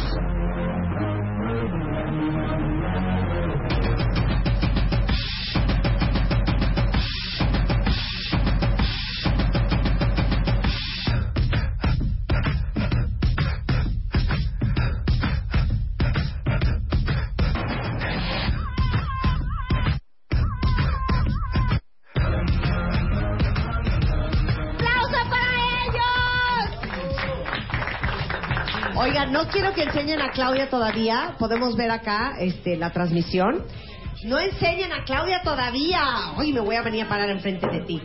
Primero quiero presentarles a nuestro Beauty Dream Team, que lleva trabajando tres semanas, tres semanas, ¿eh? Ojalá. Tres larguísimos meses en Claudia, que fue la ganadora del Extreme Makeover dos mil quince. Está con nosotros.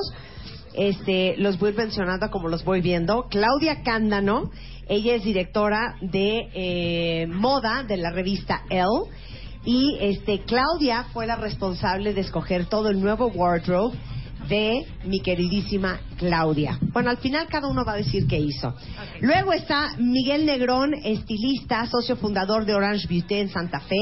Él estuvo a cargo de la transformación del pelo de Claudia.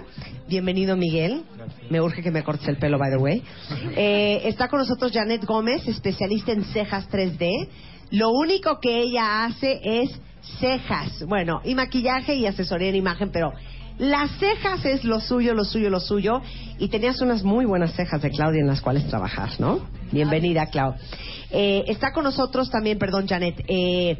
el doctor Abel de la Peña, quien ustedes conocen, quieren y necesitan. Él es cirujano plástico reconstructivo, es director del Instituto de Cirugía Plástica del Hospital Ángeles de las Lomas. Un aplauso para él también. Bravo, bravo. Si no se están aplaudiendo, neta, qué flojera todos. Bravo. Ah, te cuenta que no hubieran trabajado. Nuestro dentista de, cabe, de, de, de cabecera, el doctor Karim Buchaín, que tuvo una labor, creo que todos estamos muy traumados con eso, ¿eh?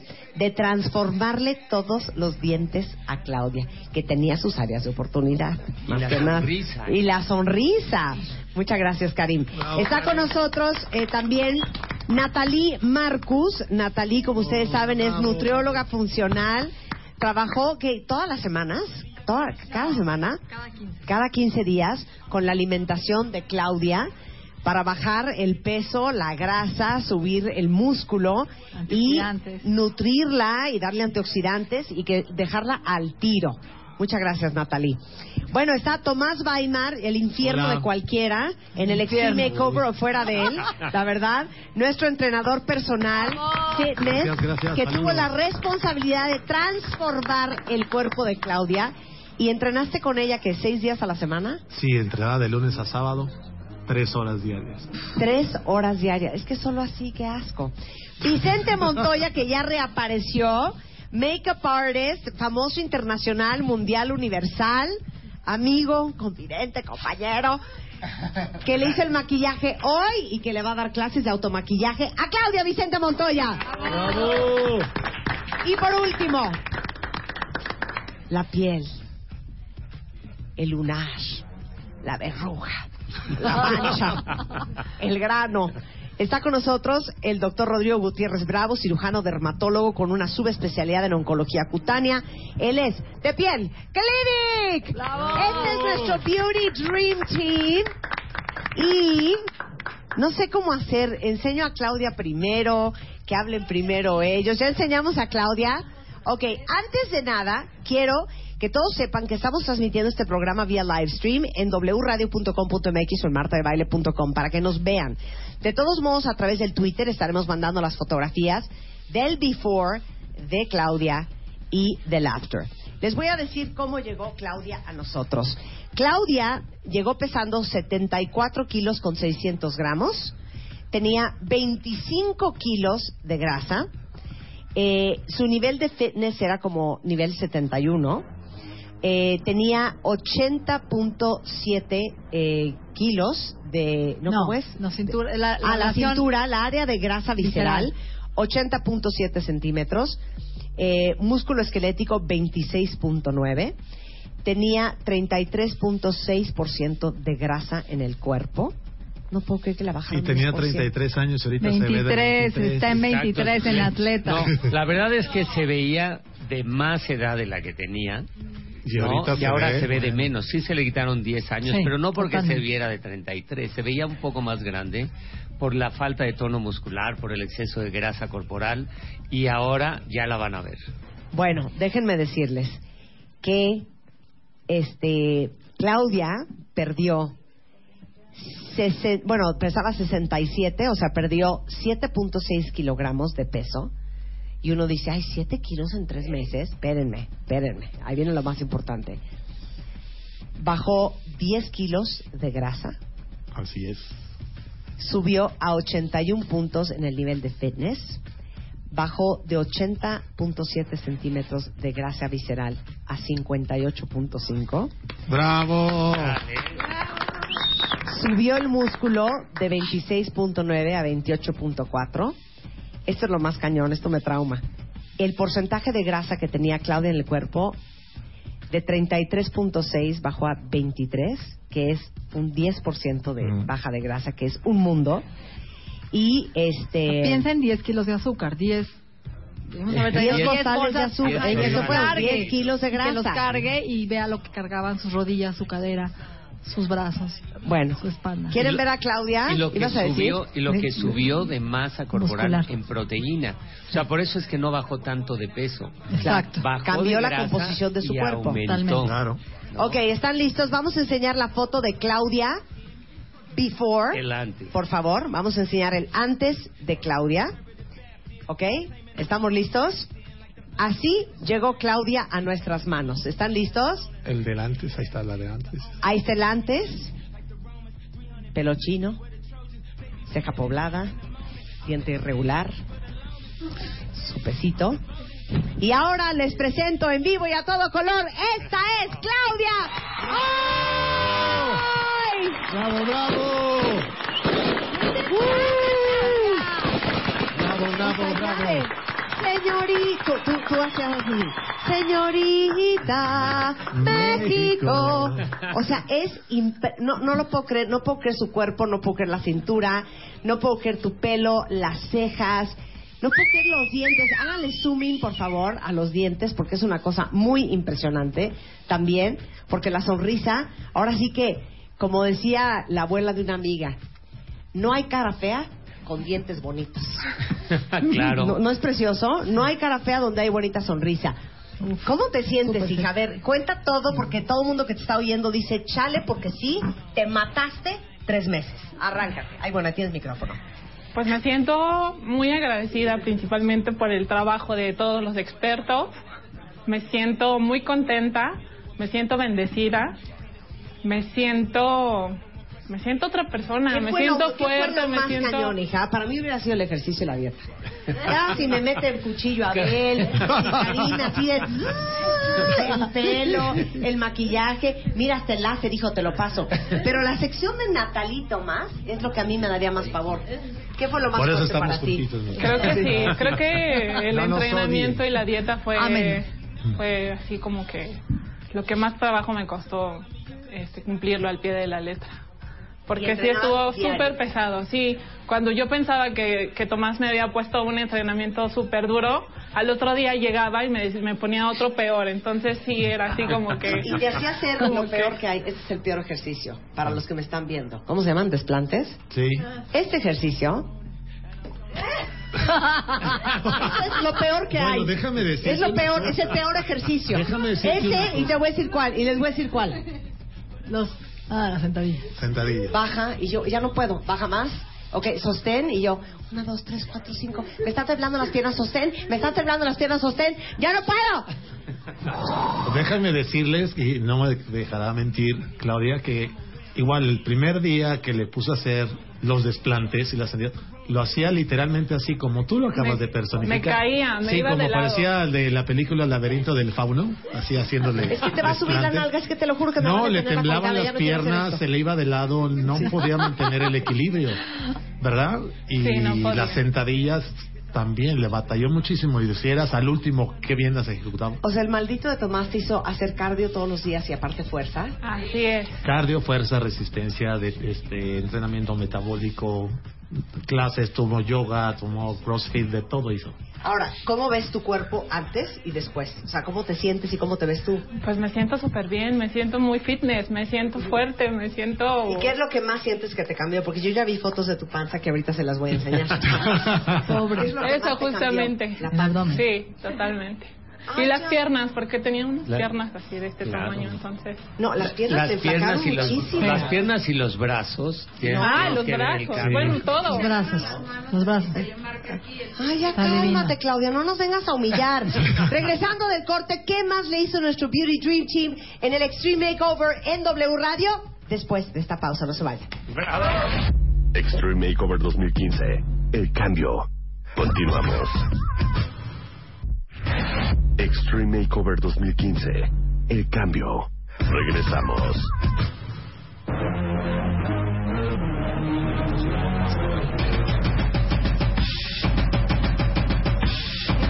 Estamos en W Radio, estamos transmitiendo vía live stream. Esta es Claudia, after tres meses de un profundo entrenamiento.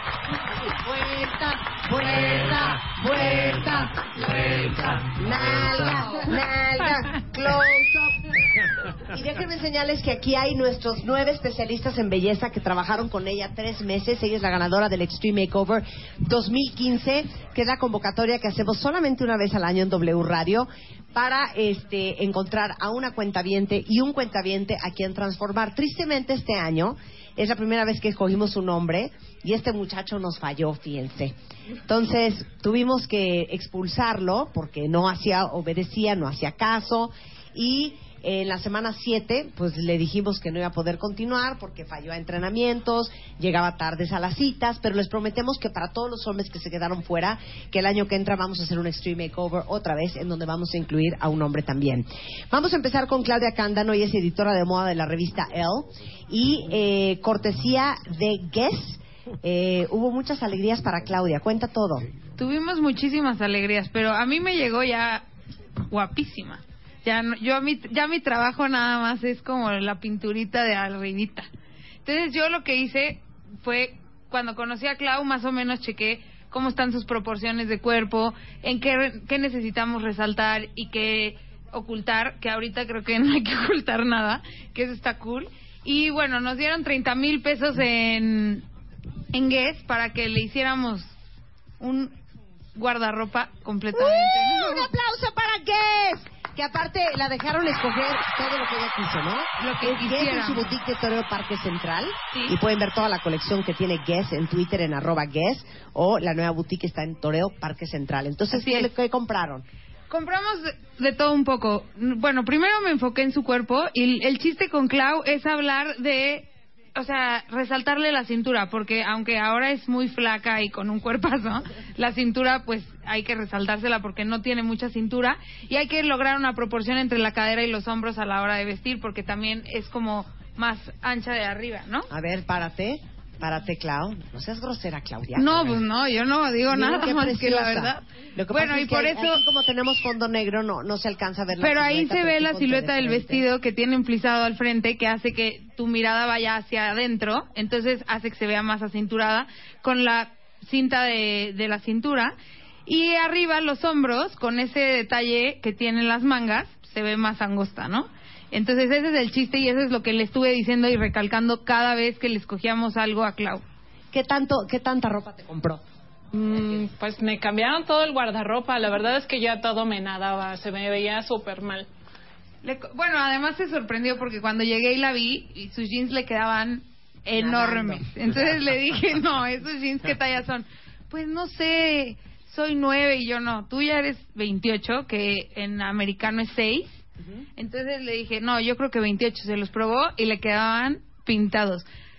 Se iba a probar los veintinueve por si las flies, pero decimos que no, para que nunca le queden los veintinueve, solo los veintiocho o los veintiséis o así para abajo, no para arriba. Muy bien. Entonces eso estuvo bien y le compramos muchísimas cosas, faldas, pantalones, blusas, uh-huh. vestidos, cosas de salir, cosas para todos los días, zapatos bajos, tacones, de todo, ¿verdad?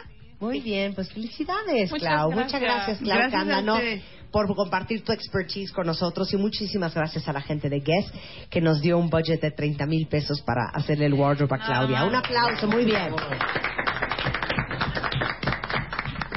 Natalie Marcus también es como una de las del, del, del, del Inferno o Hell Team, porque Inferno. Son como Tomás y Natalie. Con la verdad que te viene cada comer. quince días más o menos. ¿Qué es lo que te costó más trabajo dejar en tu alimentación? La verdad es que yo estaba muy temerosa porque decía, no, me va a quitar todo, no voy a poder comer nada más que lechuga. Pero la verdad es que estuvo muy, muy... muy tranquila la dieta, la llevé súper bien, no, no tuve problema alguno. Sí, la dejó comer pepinos. Latas de atún. No, bueno, ¿qué hiciste, ¿qué hiciste con Natalí? Porque, bueno, tuvo este visitas cada quince días, hizo el seven day detox, el paleo cleanse. Ahorita nos das toda la lista. Yo creo que lo más importante es su compromiso y su dedicación y su fuerza de voluntad. Porque se apegó, te puedo decir que yo creo que al noventa y nueve por ciento al tratamiento de la dieta, que no es fácil.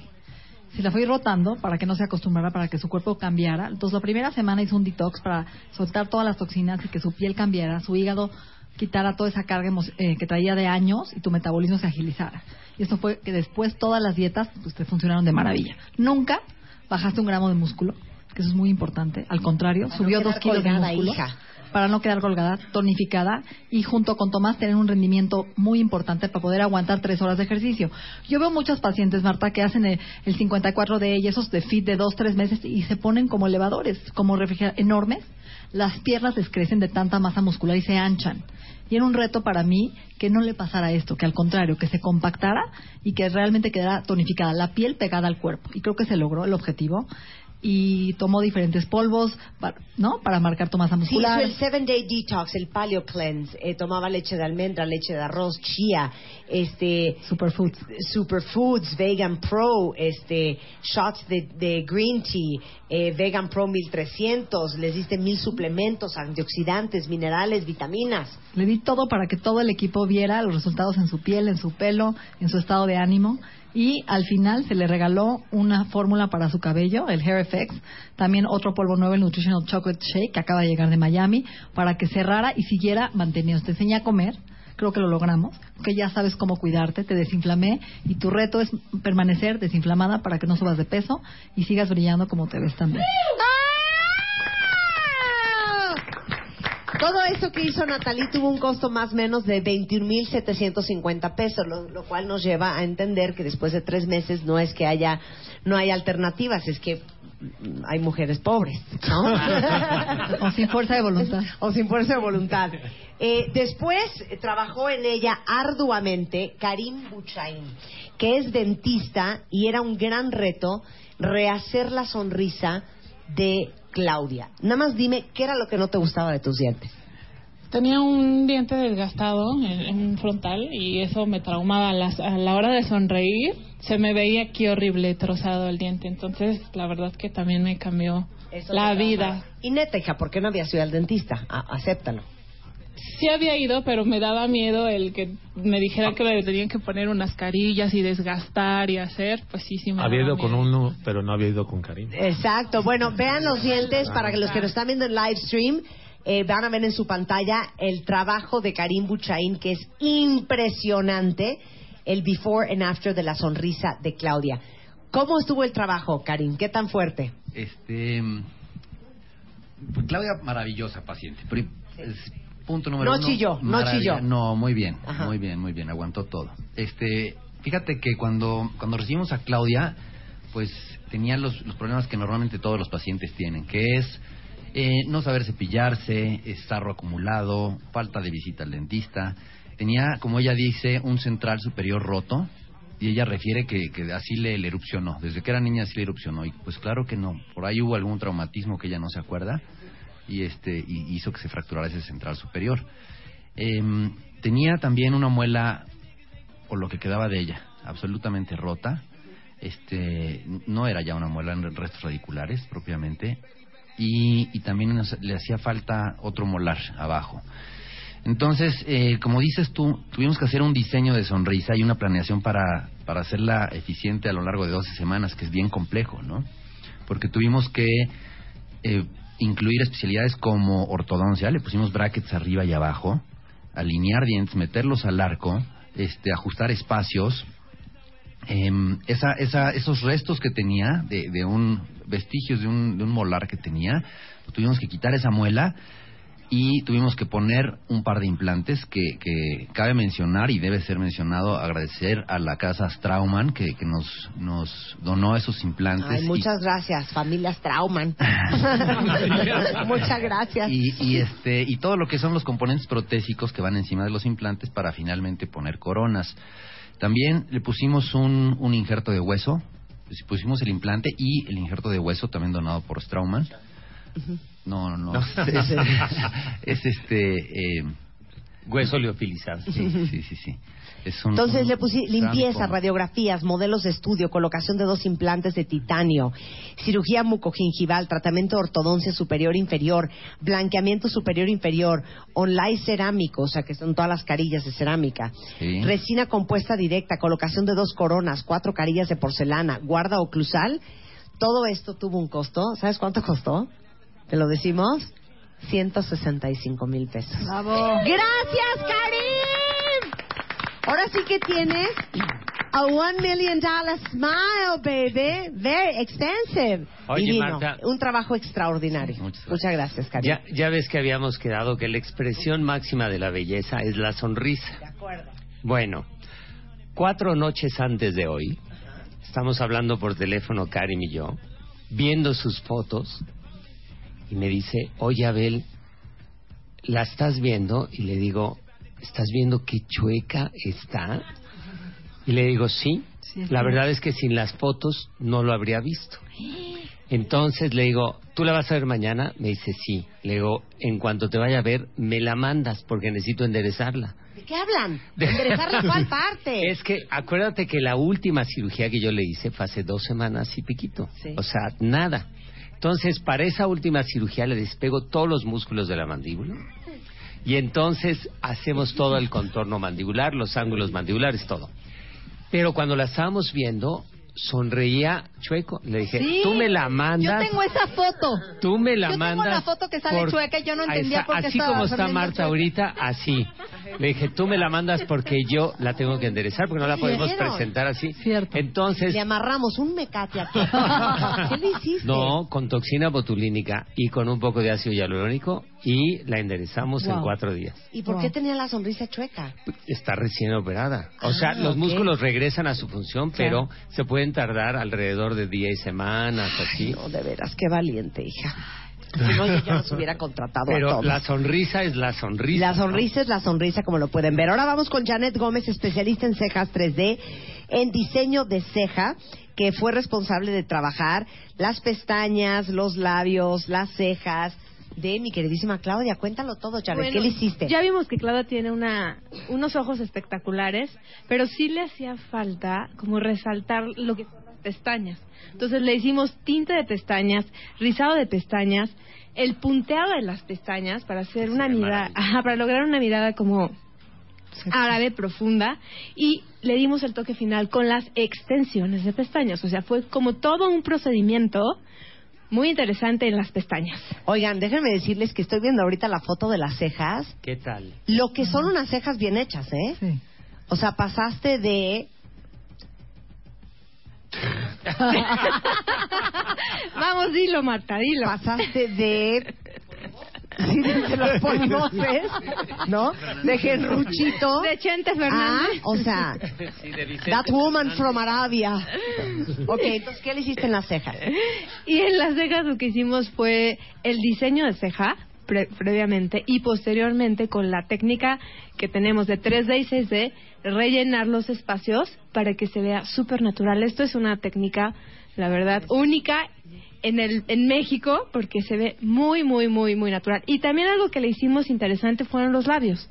Los labios se los perfilamos con micropigmentación y le rellenamos con el mismo color. Entonces, daba un efecto de baby lips, para que se viera fresca, sí, la verdad, yo creo que, que sí logramos algo muy muy natural, muy interesante. Y, y es real, Marta, que bueno, pues cada quien iba recibiendo a Claudia y bueno, pues y... a mí me llegó con los labios así recién tratados.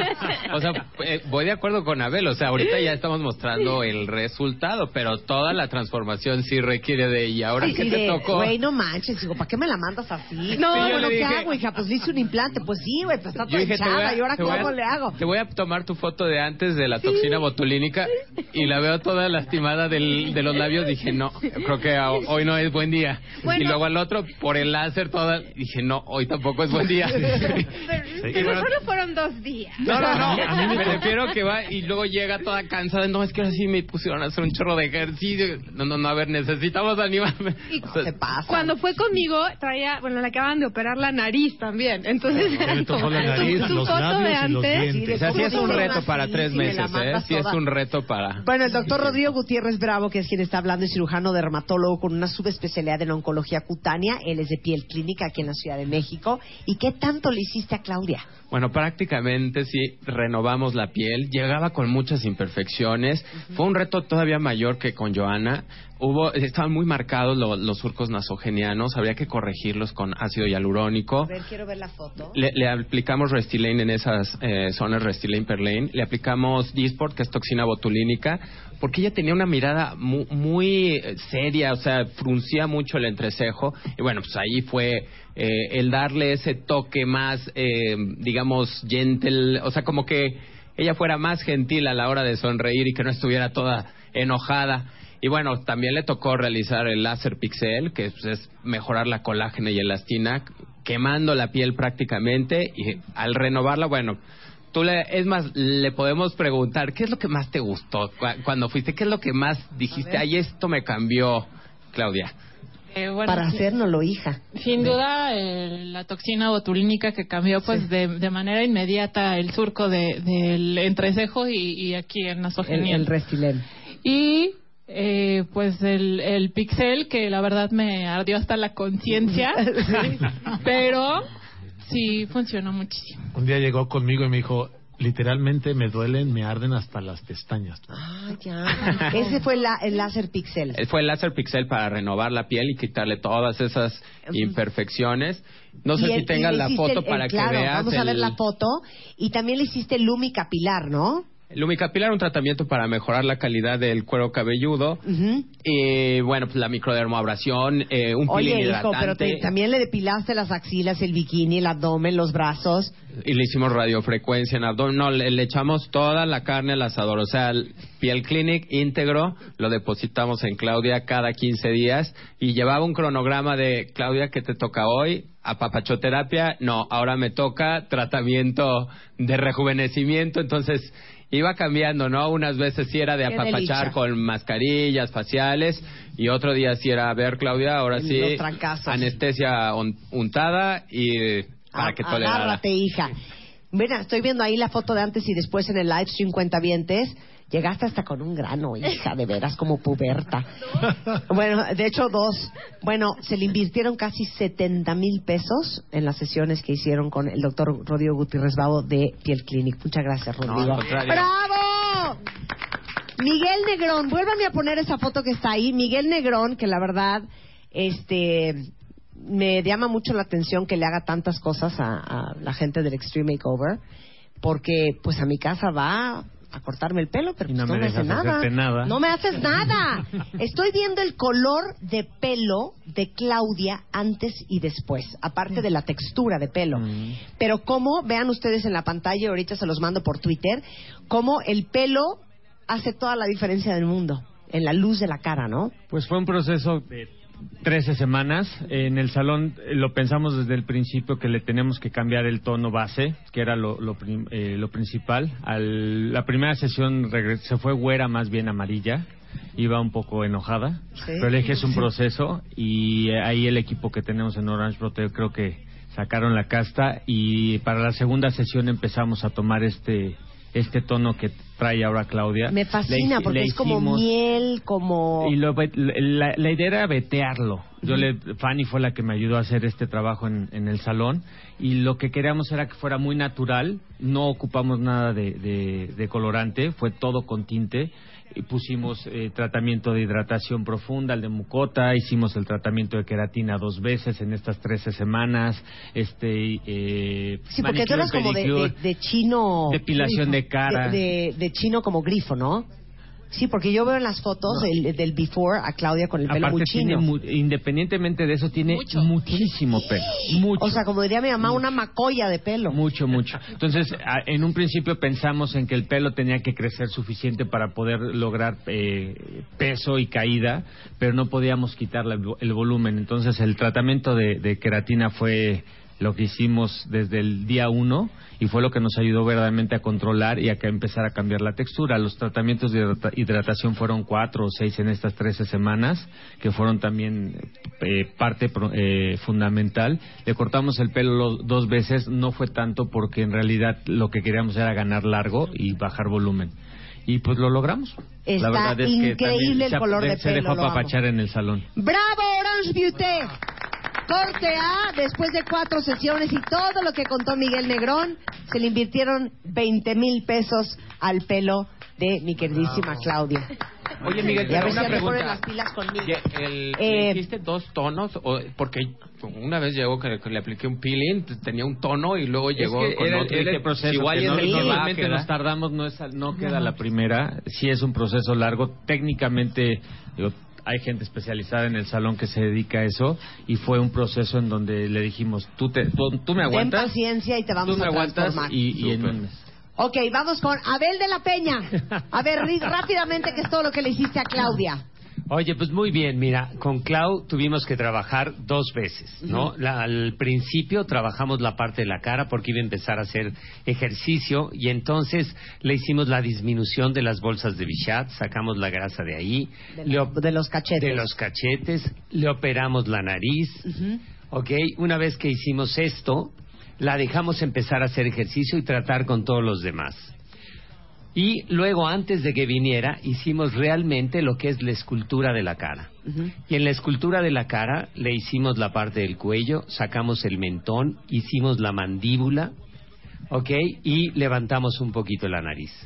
Esto nos permitió que hice, hacer un cambio en el perfil completo y en la escultura de ella, ¿no? Claro, ya tenía poca quijada, ¿no? No, no tenía mandíbula, ¿no? Sí. Y entonces, eh, como durante esa intervención hicimos una lipoescultura abdominal, le hicimos una, una mamoplastia de aumento. Aquí... ¡Te pusieron chichis! ¡Esa no me la sabía! Claro. ¿Pero y debemos... por qué no tenías?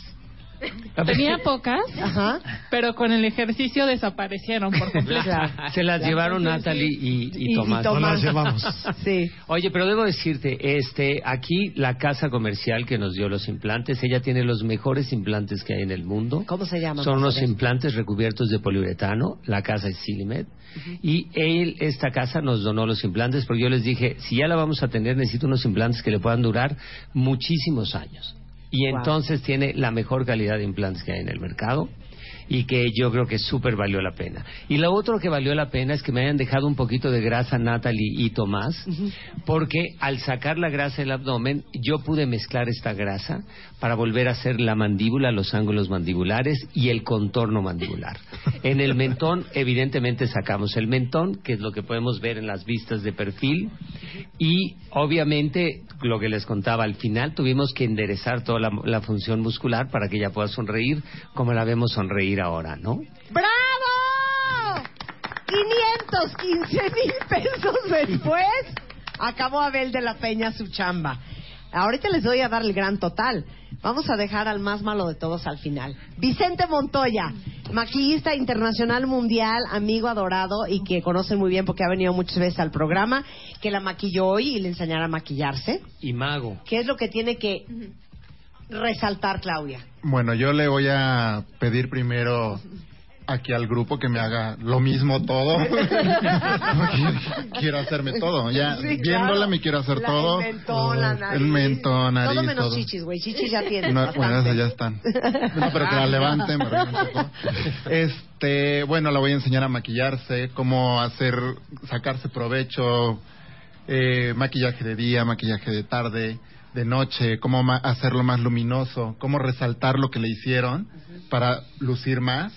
Este, todo eso va a ser como por cortesía de Maybelline, le va a mandar un super kit de ¡uh! maquillaje con todos los colores de piel y todo.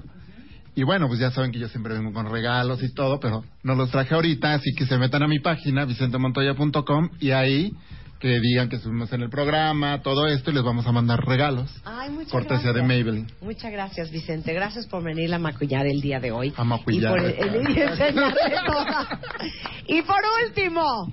Híjole, la mano de hierro. Tomás Weimar es entrenador personal, es experto en el tema de fitness, es este, es un hombre muy duro, muy duro, pero un hombre que da resultados.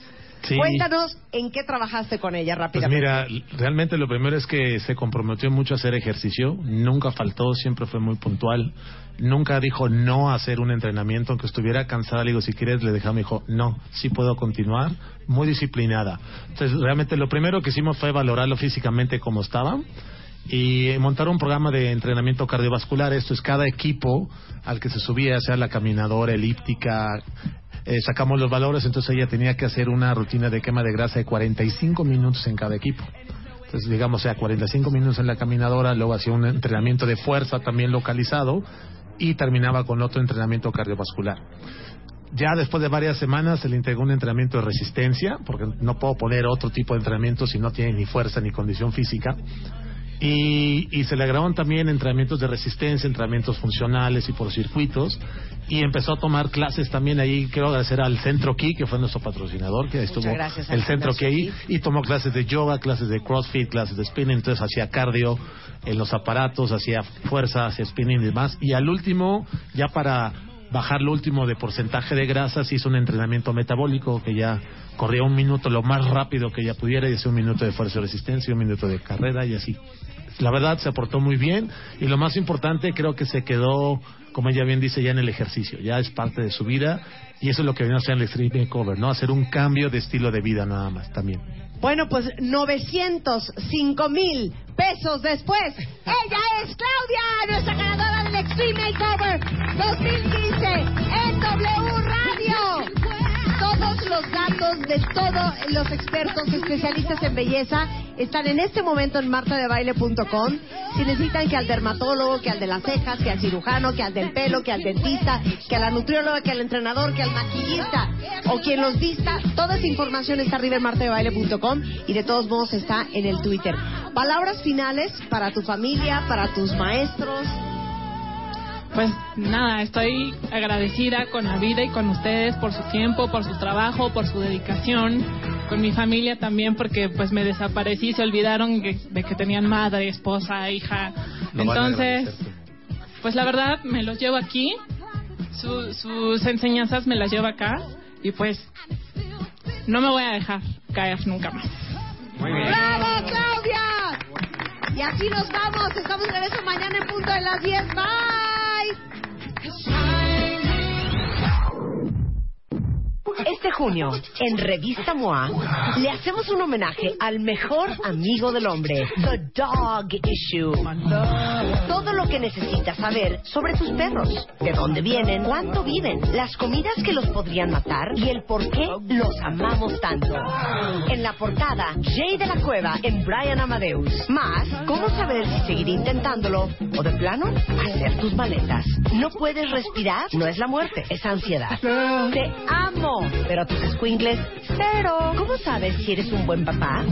Más de ciento veintiocho páginas de conocimiento, inspiración y amor canino. M O A, junio, The Dog Issue. Una revista de Marta de Baile.